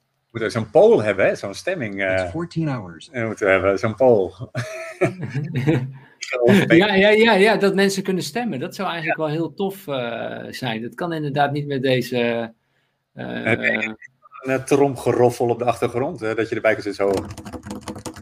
Uh, dat is ook een goeie. Die heb ik nu niet. Nee, die, nee. die, zou ik wel eens een keer kunnen, kunnen uploaden. Dat ik dat kan, kan doen als een videootje. Ja. JW zegt Peter, René zegt beide. Ehm uh, ja, wat Edwin, allebei. Mo met Peter. Um, Oké, okay. wat, wat, is het, wat is het antwoord, Richard? Ja, het is, het, is, het is gewoon een simpel rekensommetje natuurlijk. Als je dat in Excel dondert, dan komt er, komt er iets uit. dus ik heb dit ook niet zelf verzonnen. Um, en, en de meeste mensen die vragen, gaan vragen zelf, ja, dat 10% rendement en zo, dan bla bla bla. Maar waar het eigenlijk om gaat is, um, het periodieke beleggen hier 167 euro per maand. Dat, dat is voor de meeste mensen, dus niet, niet altijd in één keer, maar op een gegeven moment, als je maar goed met je uitgaven werkt, is dat voor de meeste mensen op een gegeven moment wel haalbaar. Het is niet heel gek. En het grappige van dit voorbeeld is, is dat inderdaad, wat een aantal van jouw um, kijkers en luisteraars al aangeven, is dat ze allebei miljonair zijn geworden op zeven, op hun 65ste. Peter met de hakken over de sloot en Marieke gewoon glansrijk. En dat dat ja, ik vind het, toen ik dit voor het eerst zag, vond ik dit magisch. Ik denk, hoe kan dat nou? Hè, Marieke, die, die doet het maar zeven jaar, 14.000 euro ingelegd. En Peter, 80.000 euro voor 40 jaar. Maar ja, het, het zit, de kracht zit natuurlijk in het vroeg beginnen. Daar zit ja, en je, we kennen misschien wel de metafoor van de magische cent, hè, dat, uh, het rendement op rendement effect. Maar dat zit natuurlijk hier ook, ook, helemaal in. En daarom is het ook als je, uh, uh, als je jong begint, en dat is niet voor iedereen weggelegd, want ik was 40, ja, dan moet je met andere bedragen gaan werken. Dus als Peter had gezegd van nou, ik doe geen 167 euro, maar ik doe 267 euro, dan was je er ook sneller geweest natuurlijk. Maar goed, ja, maar dit is wel prachtig, hè? Dus als je nu ouder bent en je, bent, je gaat nu voor je kinderen beginnen, gewoon vanaf jongs af aan. En je kunt het 167 euro doen. Uh, en ook al doe je dat maar zeven jaar voor je kinderen. En daarna, we gaan wel uit van een fictief rendement van 10% per jaar. Ja. Uh, ga, ga ik trouwens komende week iets over delen in de Follow Your Wind groep. Um, waar je uh, 10% per jaar zou kunnen, kunnen krijgen. Dus meld je aan voor de, voor de groep trouwens, followyourwind.com slash, slash groep. Um, maar het is gewoon mooi. Zij is 18, heeft het 7 jaar gedaan, met 167 euro per jaar. En is uiteindelijk miljonair geworden. Peter begint op de 25ste, als Marieke gestopt is. Doet het 40 jaar lang. Discipline 40 jaar lang. En is ook miljonair geworden met hakken over de sloot. En ik zag hier nog in de chat veel mensen ook, uh, die zeiden toch nog allemaal Peter, Peter, Peter en, uh, en zo. Uh, terwijl dus zeven jaar eerder beginnen, nu die financiële wijsheid hebben en die financiële leiderschap tonen, wat voor impact dat op je leven kan hebben. ongelooflijk, hè? Ja. ja. Dat vind en, ik ook. En, ja. En, en kijk, Marieke, het ging, volgens mij zijn ze beide Peter is 25 plus 40 jaar is 65. Dus ze waren beide 65 en toen zijn ze miljonair, hè? pas op dat moment. Ja. Ja. Ja, en, je kan van dit voorbeeld kun je van alles vinden, van die 10% rendement, weet je wel, of die 167 euro, dat heb ik niet. Um, en 40 jaar is wel heel lang, weet je, dat zijn allemaal dingen, maar het gaat echt puur om het voorbeeld. Uh, en en dat, dat vind ik zo uh, belangrijk dat is wat ik toen ik 40, ik was 40 toen ik begon. En ja, en dan moet je dus, dan moet je het dus met 1000 euro doen in plaats van 167 euro. Um, ja. Dat is wel een groot verschil. En, uh, en dat heeft ook wel impact natuurlijk op, op alle, allerlei andere dingen. Um, dus, dus dus begin, begin gewoon nu. Dat is eigenlijk de oproep. Ja, ja. Waar je nu staat. Kijk, het is altijd het beste om 20 jaar geleden begonnen te zijn. Altijd. Hè? Dus ja. planten voor, voor appels en, en, en, en mandarijnen, weet ik het allemaal. Ja, 20 jaar geleden. Maar het beste, het beste tweede moment is nu. Ja. dat is gewoon belangrijk. Mooi hoor. Zullen we nog, uh, we doen nog een laatste rondje vragen en dan gaan we deze live show gaan we die, uh, afsluiten. Uh, mocht je met, met Richard willen samenwerken, geld slim in één dag, dan kun je natuurlijk voor, voor aanmelden. Ga naar followyourwind.com slash geldslim en gebruik de code followyourwind. Dan krijg je 100 euro voordeel. Daar, vind je dus, daar kun je gewoon, gewoon aanmelden. We hebben besproken wat het, wat het inhoudt. Uh, eens even kijken of er nog uh, vragen zijn. Ja, er wordt gezegd, uh, je weet zegt van ja, op mijn 18e had ik geen 167 euro per maand als, hè, op, je, op je 18e. Nee, dus het zou heel mooi zijn als je het als ouder kan doen. En kan doen. Merk ik nu in mijn omgeving, dan kijk ik ook bijvoorbeeld naar mijn neefje. Nou, die verdient toch gewoon met, met vakken vullen toch 1000 euro al. En er gaat, gaat veel door het putje daarna weer aan een mooie scooter en alles. Maar hij is ook gestart met beleggen. En uh, helemaal op zijn eigen manier en is daar toch mee bezig. En ik denk dat hij wel die 167 euro al kan doen. Gewoon met vakken vullen en heel veel uren maken en heel hard uh, werken naast, naast zijn school. En zijn de prijzen natuurlijk nu ook gestegen, je weet. Dus je bent natuurlijk iets ouder dan mijn neefje. denk ik, nou, dat is eigenlijk best mogelijk hebben met hem, met gewoon vakken vullen. Om dat voor elkaar te krijgen. En uh, zeker als hij wat minder geld aan een scooter zou uitgeven en aan de benzine en zo, lukt het er nog meer. Maar goed, hij, hij moet het ook ontdekken en ontwikkelen. Ik vind het al geweldig. Hij heeft gewoon het boek uh, Rich Dad Poor Dad heeft hij van ons gekregen. Heeft hij gelezen. En toen vroegen wij van, hé, hey, wat heb je eruit uit geleerd? En toen zei hij van, ja, uh, geld voor je laten werken. Ja, ik denk, wauw man, wat waanzinnig. Dan ben je, en hij is 17 op dit moment. Hij is 17. Super, en dat je dat zegt. Ik wist het niet op mijn 18 hoor. Ik wist het niet. Nee. Dat is toch dit, fantastisch. Ja, dit is toch zo'n mooi, maar, mooi zaadje. Ja, wat wou je zeggen, Richard? Ja, ik leerde het ook pas later natuurlijk. Uh, veel later. En die 167 euro, dat, dat, is ook maar een, een bedrag of een getal hier.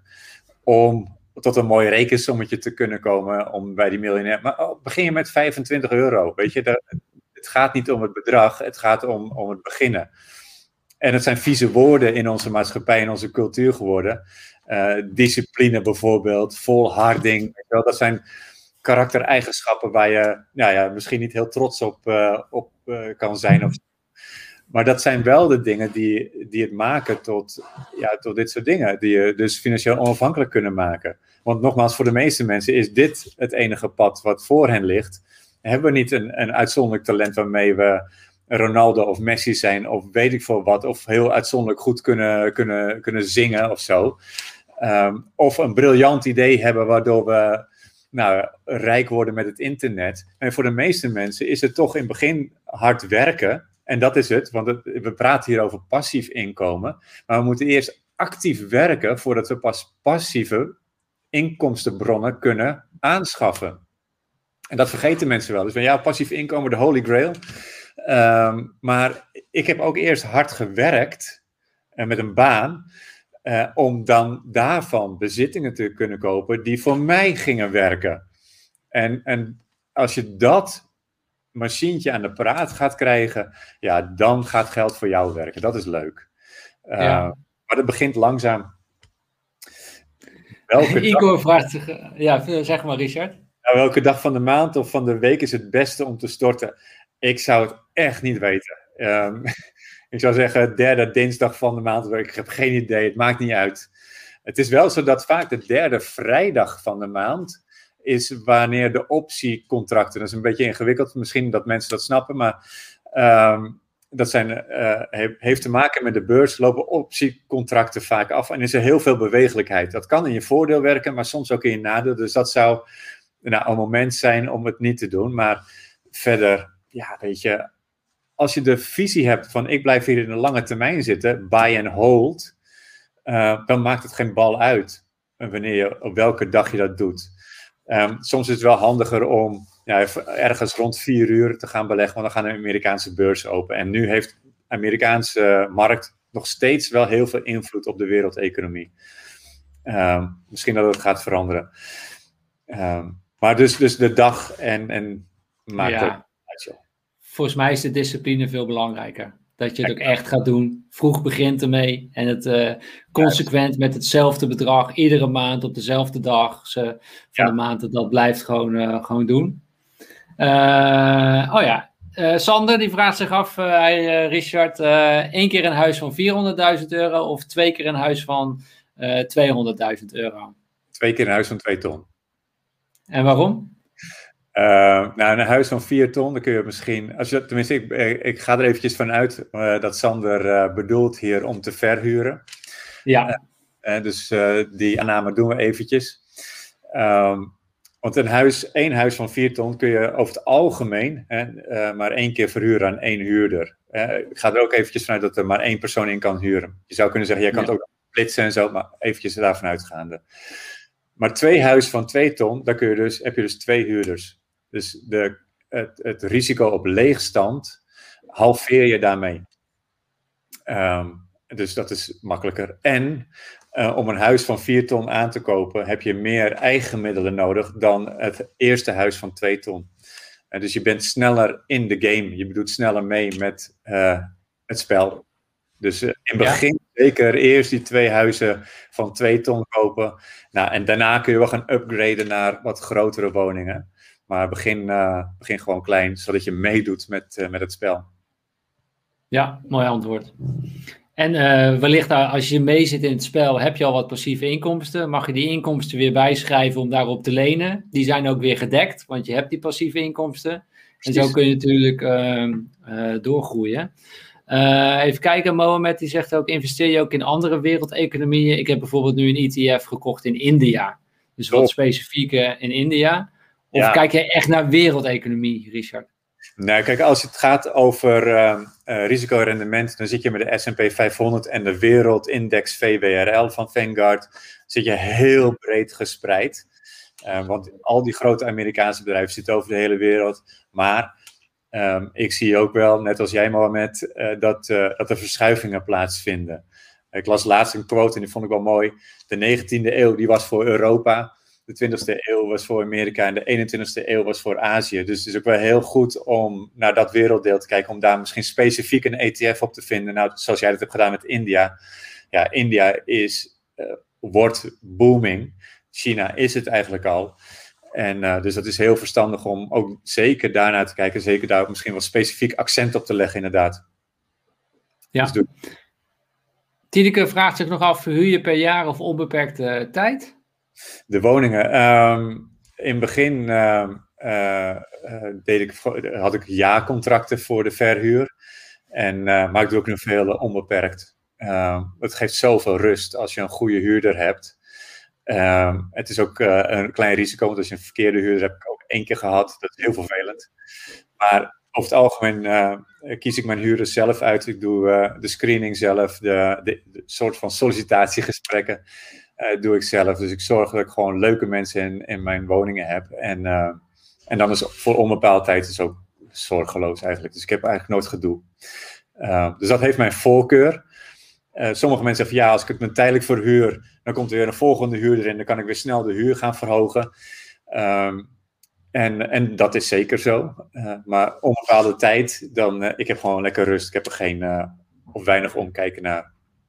Ja, het verschilt misschien ook of je net bent begonnen of al 11 units hebt, weet je, dat je er verder in groeit, je weet wie erin zit. Uh, in het begin zou ik ook per jaar gaan en gewoon even je risico afdekken en gewoon maar eens even kijken hoe gaat het uh, ja. op, uh, op, op, op die ja. manier. Goeie vraag, Tineke.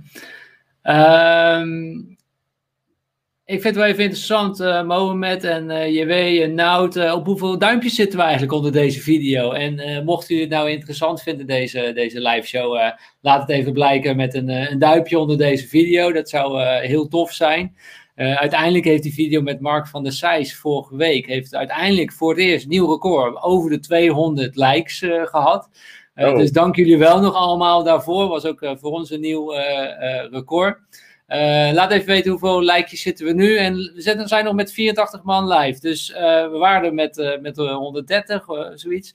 nu 82. Laat even, geef nog even een duimpje. 51 likes zitten we nu. Oké, okay, nou, er kunnen er nog een paar bij, toch? Met z'n allen. Ik vind dat Richard dat wel verdiend heeft. Richard, ik wil jou sowieso ook iets, iets aanbieden. Remco, die zegt ook nog heel leuk. ik was 39 toen ik begon. Doe eens om bij 50 met pensioen te gaan. Ik heb één jaartje voorsprong, Richard. Zeker. Remco, dat je er bent en dat je op deze manier meedoet. Kijk, we zijn al van 51 naar 54 likes en nu zitten we op 56 likes. Kom op jongens, jullie zijn goed bezig. 57, het wordt even bijgehouden, de score. Super tof om dit samen met jullie te doen. Richard, ik wil jou graag iets, iets aanbieden. Ja, dat je natuurlijk als, als vriend in de show, dat je hier ook bent, bent geweest. Ik ga het er heel eventjes bij pakken. Wil ik je graag een Follow Your Wind t-shirt aanbieden. We hebben voor de mannen hebben we het sport t-shirt. Mission Possible staat erop. En het alledaagse t-shirt Follow Your Wind. Aan jou de eer en de keuze.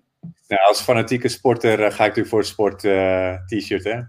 Ah, Oké, top. Die gaan we jou, uh, jouw kant op sturen. Ik zie trouwens, uh, dat is wel leuk voor iedereen. Er is uh, vier dagen lang hebben we 20% korting op alle kleding bij Follow Your Wind. Dus dat is niet op de caps, maar alle kleding wat je hier ziet. En er is ook een nieuw model is eruit. Ik heb hem zelf vandaag ook, ook aan. Kunnen jullie het zien? Moet ik helemaal... Ja, ja. Ik, vond, ik vond het wel voor het thema waar we vandaag in zitten. Escape 9 to 5. Escape de red race. Escape 9 to 5. Uh, als, als, herinnering voor jezelf. Uh, we hebben het nu gedrukt op, uh, ja, op de trui zoals deze, een sweater. Op truien met een capuchon. We hebben voor de dames ook verschillende modellen zoals je kunt zien. Met een, ja, weet je, met een een bio-shirt met een hals, een U-hals, hoe wordt het tegenwoordig allemaal genoemd? T-shirts, ze staan er allemaal tussen. slim fit, dus neem even een kijkje en ja, laten we met z'n allen Escape 9 to 5 doen. Deze staan nu online, die zullen een paar weken online zijn en dan halen we ze er weer vanaf. Dus het is een, een tijdelijke collectie voor jullie. Mocht je het leuk vinden, dan kun je die ook aanschaffen. Uh, naar jou ga ik sowieso de Mission Possible editie uh, naar jou opsturen, uh, Richard. Ik wil je super bedanken. We doen altijd ook nog eventjes een, een Instagram momentje. M zegt ook nog dank mannen voor deze informatieve live show. Leuk dat je erbij was M en bedankt voor je, voor je vragen. Nout zegt ook super bedankt voor je tijd Richard. Tof weer Nout dat je erbij was. Um, nog even, hij zegt ook vette producten zie ik. Dankjewel, eh, nou het leuk om te, te horen. Maar uh, Instagram uh, momentje, wat doen we altijd? We maken nog even een foto, uh, die delen we online. jullie kunnen ook een foto maken van, van ons en deel het even met ons op Instagram, apenstaatje Nicole Stijn. En op LinkedIn bij Richard, zoek hem even op, LinkedIn, Richard Kaart. sturen hem een leuk berichtje, leuke foto. Vertel wat je hebt geleerd aan hem. Connect hem met, met hem daarop op LinkedIn. Hij, hij plaatst echt hele goede posts met nog meer geldslim tips. Dus ga hem daar zeker volgen. Ik volg hem daar ook met veel plezier altijd. Ik dacht dat je zei, ik dacht dat je zei scheldslim. nee, geld, geldslim, ja. ja. Komt, komt een fotootje. Komt ja. Top. ik, ik, zie dat ik telkens de, tegen mijn camera aan zit te trappen. Komt ie. Oh. met, met, met, mijn benen. Uh, eens even kijken nog bij de reacties hoor. Uh, uh, Ton die zegt, uh, heel interessant, ik ben net 40 geworden, tijd om te starten. Goed zo Ton, daar houden we van. Dat is de, de, de spirit.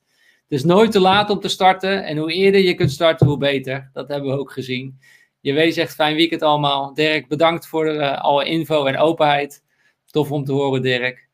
Uh, Jeannette, uh, dank voor de info. Leuk om eens iemand aan het woord te horen die vanaf 40ste is begonnen. Hoopvol. Exact. Daarom dat we het ook hebben gedaan. Ik vind het heel inspirerend. En om dingen vanuit verschillende perspectieven te, te bekijken.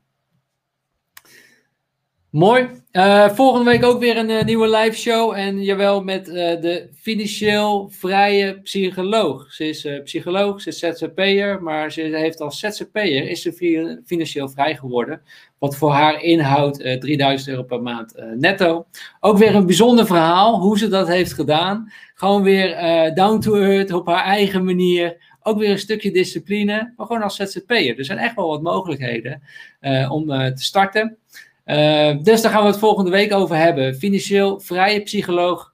Uh, we gaan uh, de psychologie combineren met hoe kunnen we financiële vrijheid creëren. Dus daar ook van, hey, wat zijn nou belemmeringen, blokkades die we op dit moment hebben? Hoe kunnen we die overwinnen om toch te starten met investeren ook? Daar zullen we het ook over gaan hebben komende week. de vrijdag over een week, 2 april uit mijn hoofd, om 12 uur. Leuk als we jullie daar weer zien. En laatste keer, op hoeveel uh, duimpjes zitten we nu omhoog? Laat het nog even weten. Uh, Edwin die zegt ook uh, bedankt. Tof Edwin dat je er weer bij was. Moment ook, top live show weer. Zo met de thuiswerken. Prima te combineren. 72 likes. Kijk jongens, aan jullie hebben we wat. Dankjewel daarvoor. Even kijken, mijn geluid is uitgegaan. Ehm... Kan je mij horen? Ja, jij kon mij horen, Richard. Ik kan jij nou weer horen. Ja, ik hoor jou goed. Uh, nee, wacht even. Mijn, uh, mijn AirPods gingen uit. Ik hoor jou nou niet meer. Oh, nou, ik hoor jou wel. Hoor ik jou nog, Richard? Ja, even kijken. Ja, ik okay. kan ook niks in de... Uh, Richard, ik hoor je even niet meer, maar iedereen super bedankt. Dit was het ook. Uh, blijf nog even hangen, Richard. En uh, anders loggen we even nog een keer opnieuw uh, nieuw in. bedankt voor het kijken en tot volgende week weer.